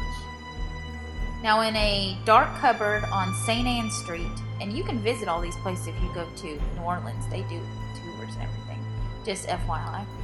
Uh, in a dark cupboard uh, on St. Anne Street, Marie Laveau worked her charm. It would be months in coming, but Matthew would have his revenge and would regret the day he asked it. When Camille and Mackenzie returned from their wedding trip, the bride was already pregnant. Woohoo! The couple settled down in a townhome on Rue Bourbon, not far from the French market. While her husband went about his affairs in the day, Camille spent hours planning the nursery that would receive her child. Nothing could dim her enthusiasm or quell her excitement, except for one occasion when she happened upon Matthew in the market. Now, this meeting with Matthew was nothing good came of it. He had such a scowl and such a dark and intense look on his face that Camille thought she would faint, and her mother had to call for a carriage to take her home. Now, after this encounter, uh, both Camille's mother and husband had horrific nightmares, and they wouldn't tell Camille what they were, but they were both ha- losing sleep over this. Now, this greatly disturbed Adelaide, who was Camille's mother, and she sent for Marie Laveau. Within a half an hour, Marie was at the house. When Marie arrived, she told the mother, I believed the child to be in the greatest danger. This is what the ancestors are telling me. When Camille is confined and the time of her delivery comes, I alone should be called to midwife her. Otherwise, I fear there will be great evil laid upon this child. The problem is with the husband, you know. Now, why Adelaide didn't really understand all of this and the meaning of it, the husband's the problem, you know, she agreed because she was concerned about her daughter. Now, after some time passed, Camille was looking into her her new ancestry that's going to be on her husband's side, and she found out that they were Scottish lords called Strathmore, and they came from a dark castle that was t- said to be holding the devil itself within its walls. Now, this disturbed Camille, but soon she was going into labor and all of her attention focused on that. At that point, Adelaide sent for Marie Laveau. Camille's labor was long and arduous, but Marie never once left her side. Mackenzie became more and more agitated and nervous because he wanted to be in the room, but Marie forbade it. Mackenzie ended up finally running from the home into the dark of night, never to be seen again. Now, Camille didn't survive the labor, but the baby did. Now, the voodoo queen looked at them and told them to be prepared. She said, There is a curse upon this child and has nothing to do with your poor girl. This is the work of years of malice and someone who hated this child enough to bring the devil out of hell to curse it. Then Marie Laveau revealed the bundle of the family laying in her arms. Everybody present gasped in horror. Yeah, the baby had horns that were growing in. Its body was covered in scales. It had, instead of hands, it had like possum or raccoon type claws, but its genitals were formed fully so you could tell it was a boy. It also had dark black eyes that were described as looking like they came straight from hell. Now, the family told Marie Laveau to take the baby because they did not want it. Well, she leaves into the night, and as she's leaving, she runs into Matthew, and he's hideously deformed. And he says, Look what you've done to me. And she said, No, you did this to yourself. Your hatred for wanting Camille to die has caused this to happen to you. And Matthew was went off into obscurity and was never seen again. On her way home, Marie thought that she would go by Madame Delphine Lalaurie's house. It is said that Marie Laveau and Madame Lalaurie shared care of the unwanted child between them. Sometimes the child would be kept with Marie at her home on St. Anne. At other times, Madame Lalaurie would play host to it. When Delphine Lalaurie was chased from New Orleans after a fire in her home led to the discovery of horribly mutilated, tortured, and dead slaves, the care of the devil baby fell to Marie, a duty she is said to have shared with her eldest children. For a few years, the fact that such a monstrous being was kept in the heart of the French Quarter was a subject of continuous gossip. The pitiful and chilling wails were not of this earth, and whenever the rain would fall, it seemed the baby would moan and howl incessantly to great disturbances of the French Quarter residents. One rainy day, however, there were no howls, and shortly afterward the Laveau family was seen, all dressed in black, gathered in St. Louis Cemetery number one, where they were laying someone or something to rest. Could it have been the devil baby? Most people assume this to be the case, but if Marie Laveau buried the devil baby back in the 1800s, then what's howling and terrorizing tourists and locals alike all along Bourbon Street to this day?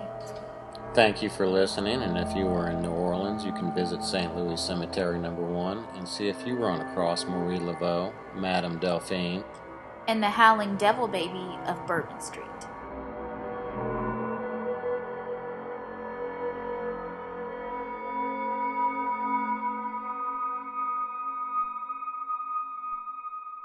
A howling devil baby.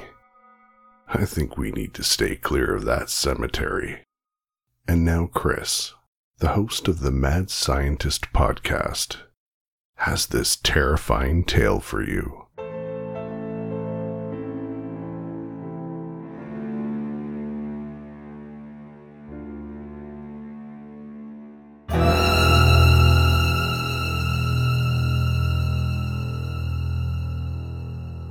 You ever heard of cryptozoology? The study of hidden animals that is officially defined, but often mixed up with talk of UFOs and aliens and other such crap. I'm fascinated more by those that are localized. You know, the ones that are first mentioned by some nut in some pissy little town as you get lost on the way to nowhere, and that don't suddenly have appearances all over the country. They always seem to have a kernel of truth hidden in them, and are most of the time far harder to explain away. Anyway, one in particular caught my eye that night as I trawled through old newspapers reports that my father had scrolled away in the attic. He too had lived with a fascination for the inexplicable, and had heavily researched legends and mysteries in the years leading up to his death. The paper I found was a yellowing copy of the Daily Journal of Elizabeth, New Jersey, dated October 12, 1966. Highlighted by my father was a small paragraph, almost as an afterthought, reporting that two boys, Martin Munov and James Yanchitis had been harassed by a strange figure on their way home the night before. There was no real description, just a warning for anyone who had seen anyone in the strange area to report it to police. The article was titled, Who is the Grinning Man? Mr. Dennell pauses to take a sip of water from the decanter between us. My dictaphone whirs softly in the silence. I wouldn't have taken much notice. I mean, the Grinning Man? That's gotta be the worst name for a mysterious being since the Melonheads of Michigan. But I found it odd that my father had been interested enough to keep the report. So I dug. It took me almost a month after his death to clear that attic of old newspapers and half completed scrapbooks. And in that time, I found only one other mention of the Grinning Man, this time in a clipping from another 66 newspaper. It mentioned a fellow who claimed to have been stopped on the road by a tall man with a wide grin, who conversed without moving his lips. Interesting as it sounded, it wasn't exactly a lot to go on. Nevertheless, when we sold his house, I kept both the clippings, along with a few other mystery filled scrapbooks found buried in the mess. Eventually, it was pure coincidence that I truly started investigating the question of the grinning man. I was reporting on Hurricane Eloise for the New York Times in September 1975, and had been sent to New Jersey City to compare the damages to those suffered in New York. My busy radar hadn't stopped itching. Finding myself with free time, I recalled that the first sighting of the grinning man had been in Elizabeth, not 10 miles from the city center. On a whim, I went in search of the two boys mentioned in the first of my father's articles. It took a while, but eventually I made contact with James Yanchitis, now in his early 20s, who agreed to meet with me. The story he told me was far more informative than the article had suggested, and far more chilling. Mr. Dennell falls silent, after an extended pause, he reaches into his pocket and places a little cassette player on the table next to my dictaphone and thumbs the play button. It's a poor quality recording, and the voice that crackles out of it is quite young. Throughout, Mr. Dennell doesn't say a word.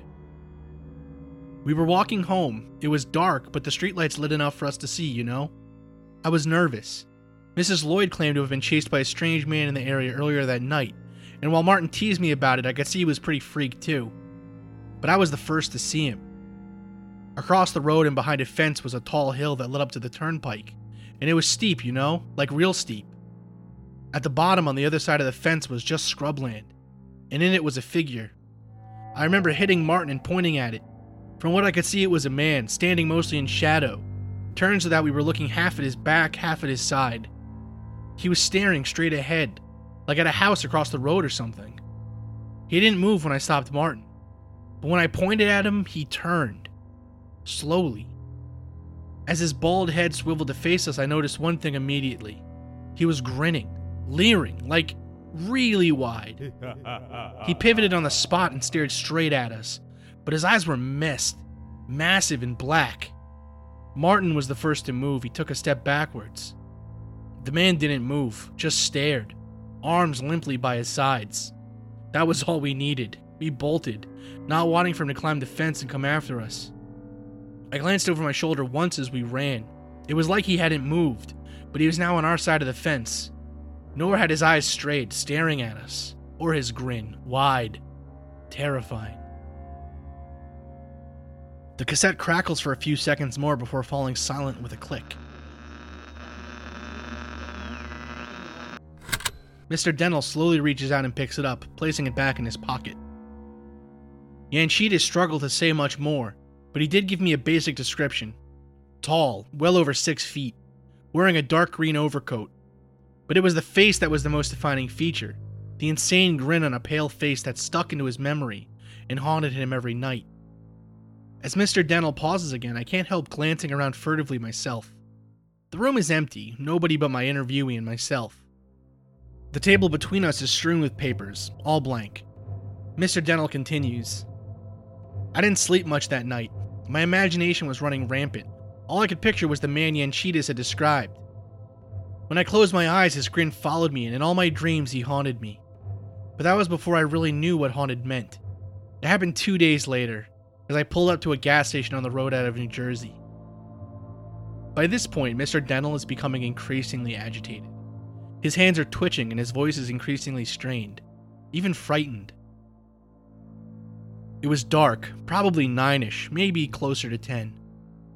I had just filled up and was climbing back into my car when I noticed something in the laneway besides the station.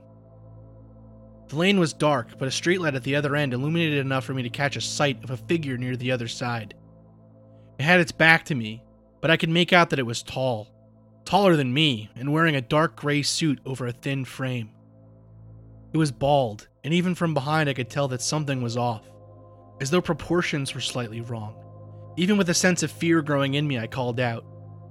I regret that probably more than any other decision I've ever made in my life.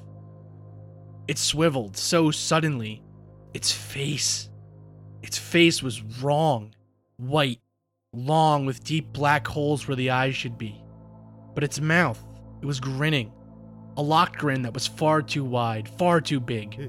Hands by its sides, it grinned at me down the laneway, but made no further move. After a few seconds, I glanced away to look inside the station, see if there was anyone who could help me. When I turned back, it had moved closer. I hadn't seen it walk.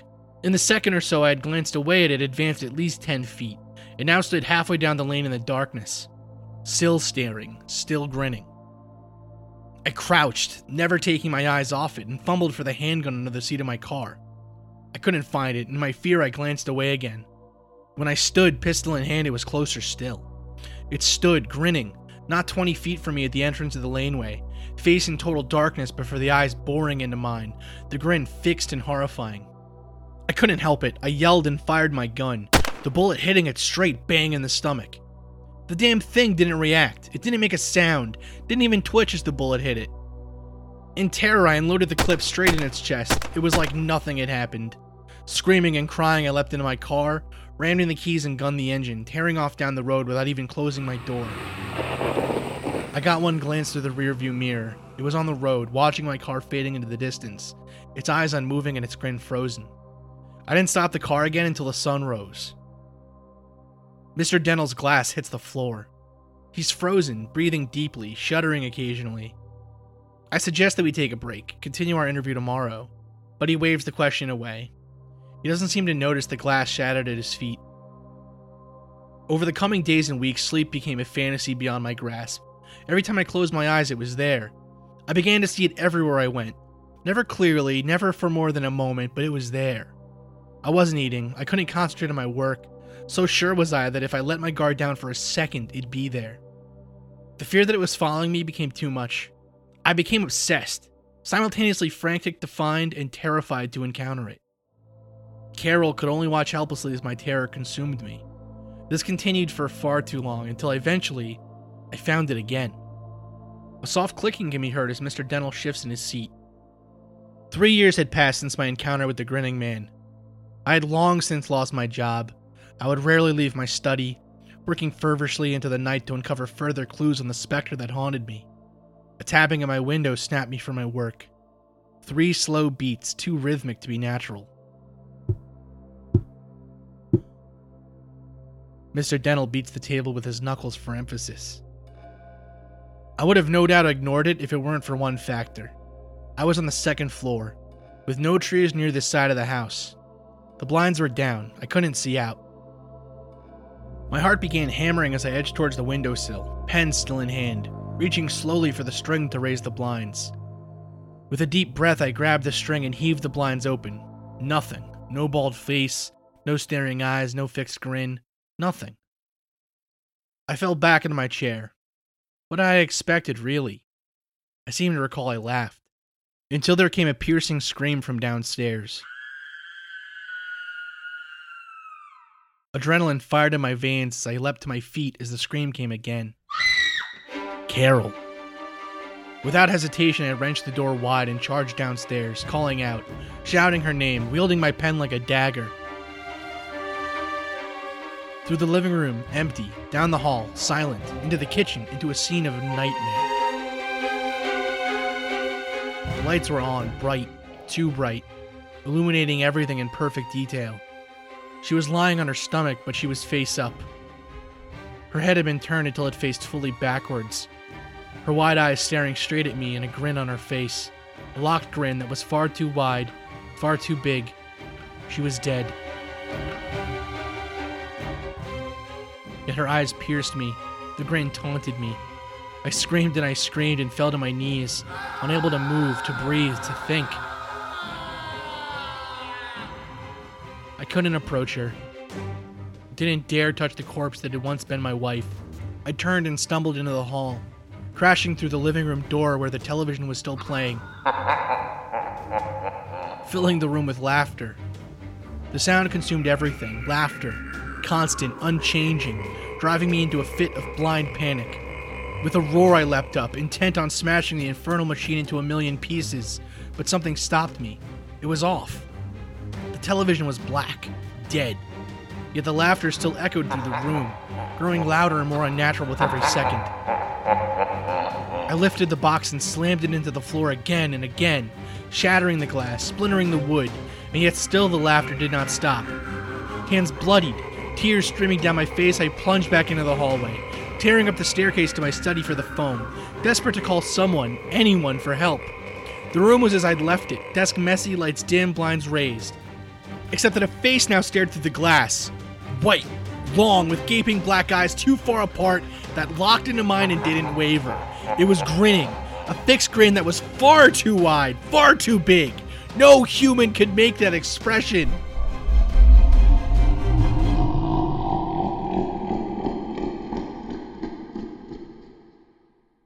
Mr. Dental is in a frenzy. He strains and tears at the handcuffs that bind him to his seat.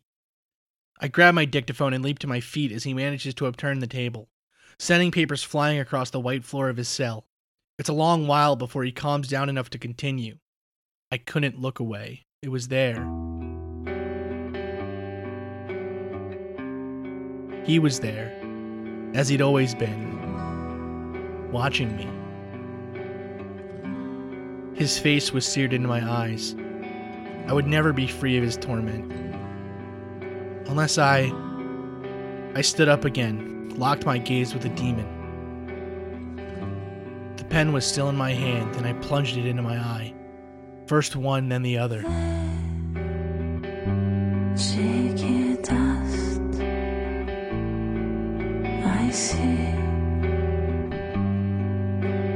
Die goes the Agony raged as an inferno as I fell to the floor, succumbing to the blackness. Now I am free of ever seeing the creature again. Mr. Dental's head slumps in exhaustion and his sunglasses drop to the floor. Then he begins to laugh, slowly, quietly, growing louder and louder until he raises his head and stares at me with eyes that are no longer there.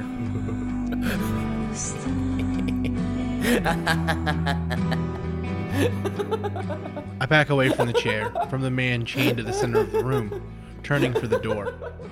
As I slam my fist into it, I glance down at one of the blank pages that had just been thrown to the floor. not blank, just upside down. The other side was now revealed a charcoal sketch of a face. It was grinning, a demonic visage. No human could make that expression. As the door was open from the outside, I stumbled out, throwing one last look into the cell I had just left. Mr. Dennell was still laughing maniacally, the chains holding him to his chair, the floor littered with hundreds upon hundreds of blank pages, which were now revealed to be drawings. All drawings, all of one thing a face, with a locked grin that was far too wide, far too big. I shuddered and slammed the door closed. We sees Same blurred folds Of earth and sea. The time overflows Of the naked life Between blurred folds Of earth and sky All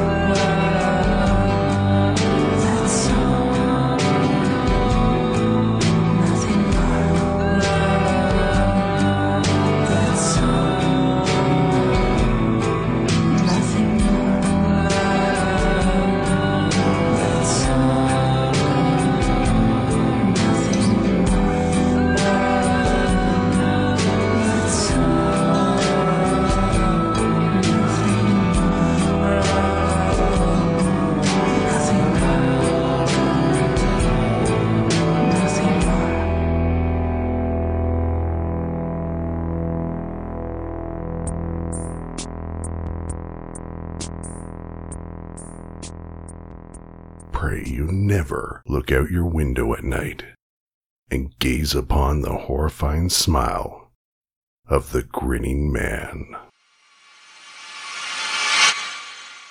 And finally, I'm going to share this story with you. It's called Day of Demands.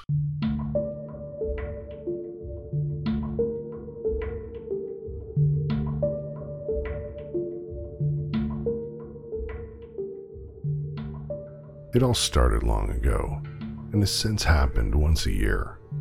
This horrible night.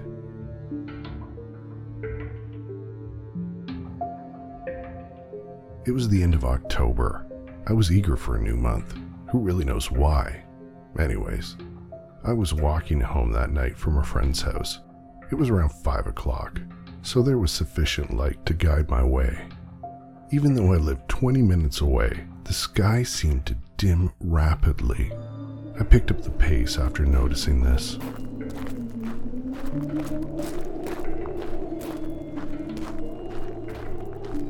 Cold wind blowing against my back, as if urging me along. After what seemed forever, I found myself in the safety of my home, unharmed. I jolted around my house for some reason, still a little paranoid from the walk home. Regardless, I had nothing to fear. So, with a cup of coffee in my hand, I settled down in front of the television. The sky was consumed with a blanket of darkness. The trees soon became looming, shadowy figures in my yard. I tilted my head to the side so I could get a better view of the sky, perhaps to see some stars or the moon. However, there was none. It was as dark as an abyss. This did not worry me, at least, not as much as what happened next.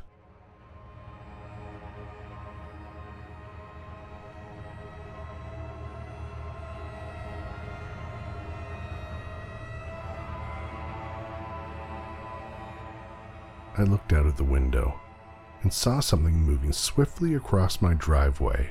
I jolted straight out of my chair and pulled the curtain far away from the window. It was gone. My imagination, I told myself. I went to go sit back down, but the figure once more caught my eye. The next thing I knew, I had gone into total shock. Door had been knocked on. I hobbled over to the door, fearing the outcome of opening. I hesitated. One minute had passed, and once more, the sound of knocking filled my ears. Ever so slowly, I reached for the doorknob, and when it had met my hand, I reluctantly turned it. The sight was horrifying. Pale white, wrinkly skin, dotted with eyes that appeared to be similar to black holes.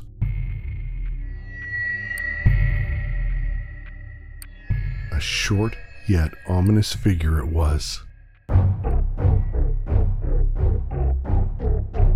The voices coming from it was high pitched and nearly a screech.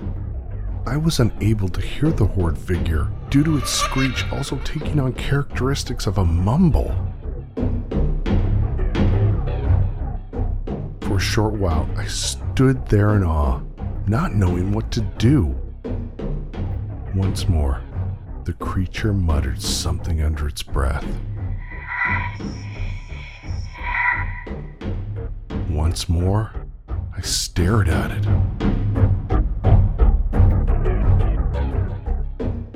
This time, nearly falling backwards as I walked in reverse with choppy steps, mouth wide open, I awaited a response.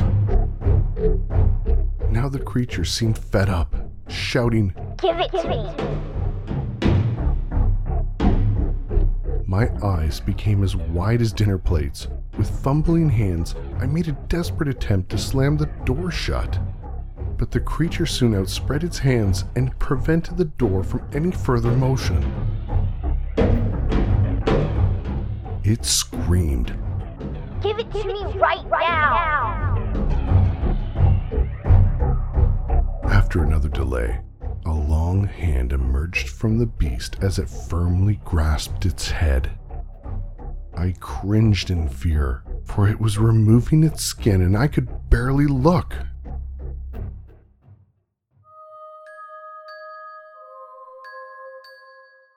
Beneath was a small, round eyed, pale looking person like character. I passed out. The next morning, I woke up, and all of my candy, sweets, or any sort of treat had been removed from my possession.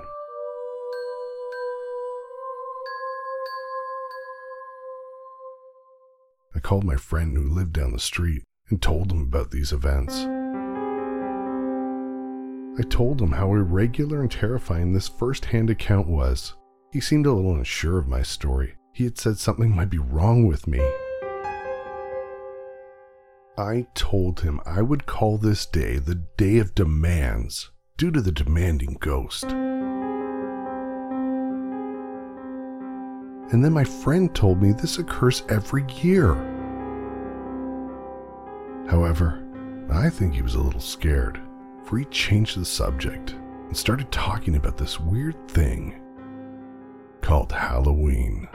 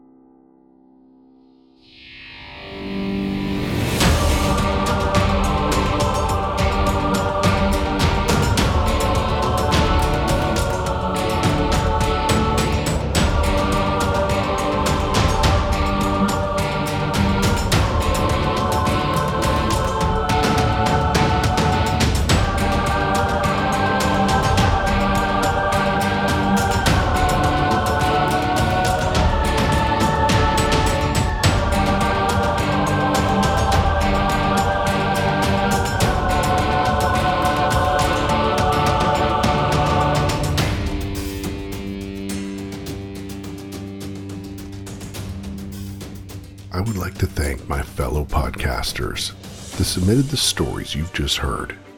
John Grills from Creepy, Robin Warder from The Trail Went Cold, Haley from the Murder Road Trip podcast, Chris from the Mad Scientist podcast, Kara and Stu from Bless This Mess, Lily from 36 Times, Carol from Cold Case Notes, Scott from the podcast Fairy Tales for Unwanted Children, Carla from There Might Be Cupcakes, Mandy from the Moms and Murder podcast, Cambo from True Crime Island, Dennis Sira from the Evil Podcast, and finally, a special thank you to Sammy from the Encrypted Podcast, who had the idea to get everyone together to produce this show.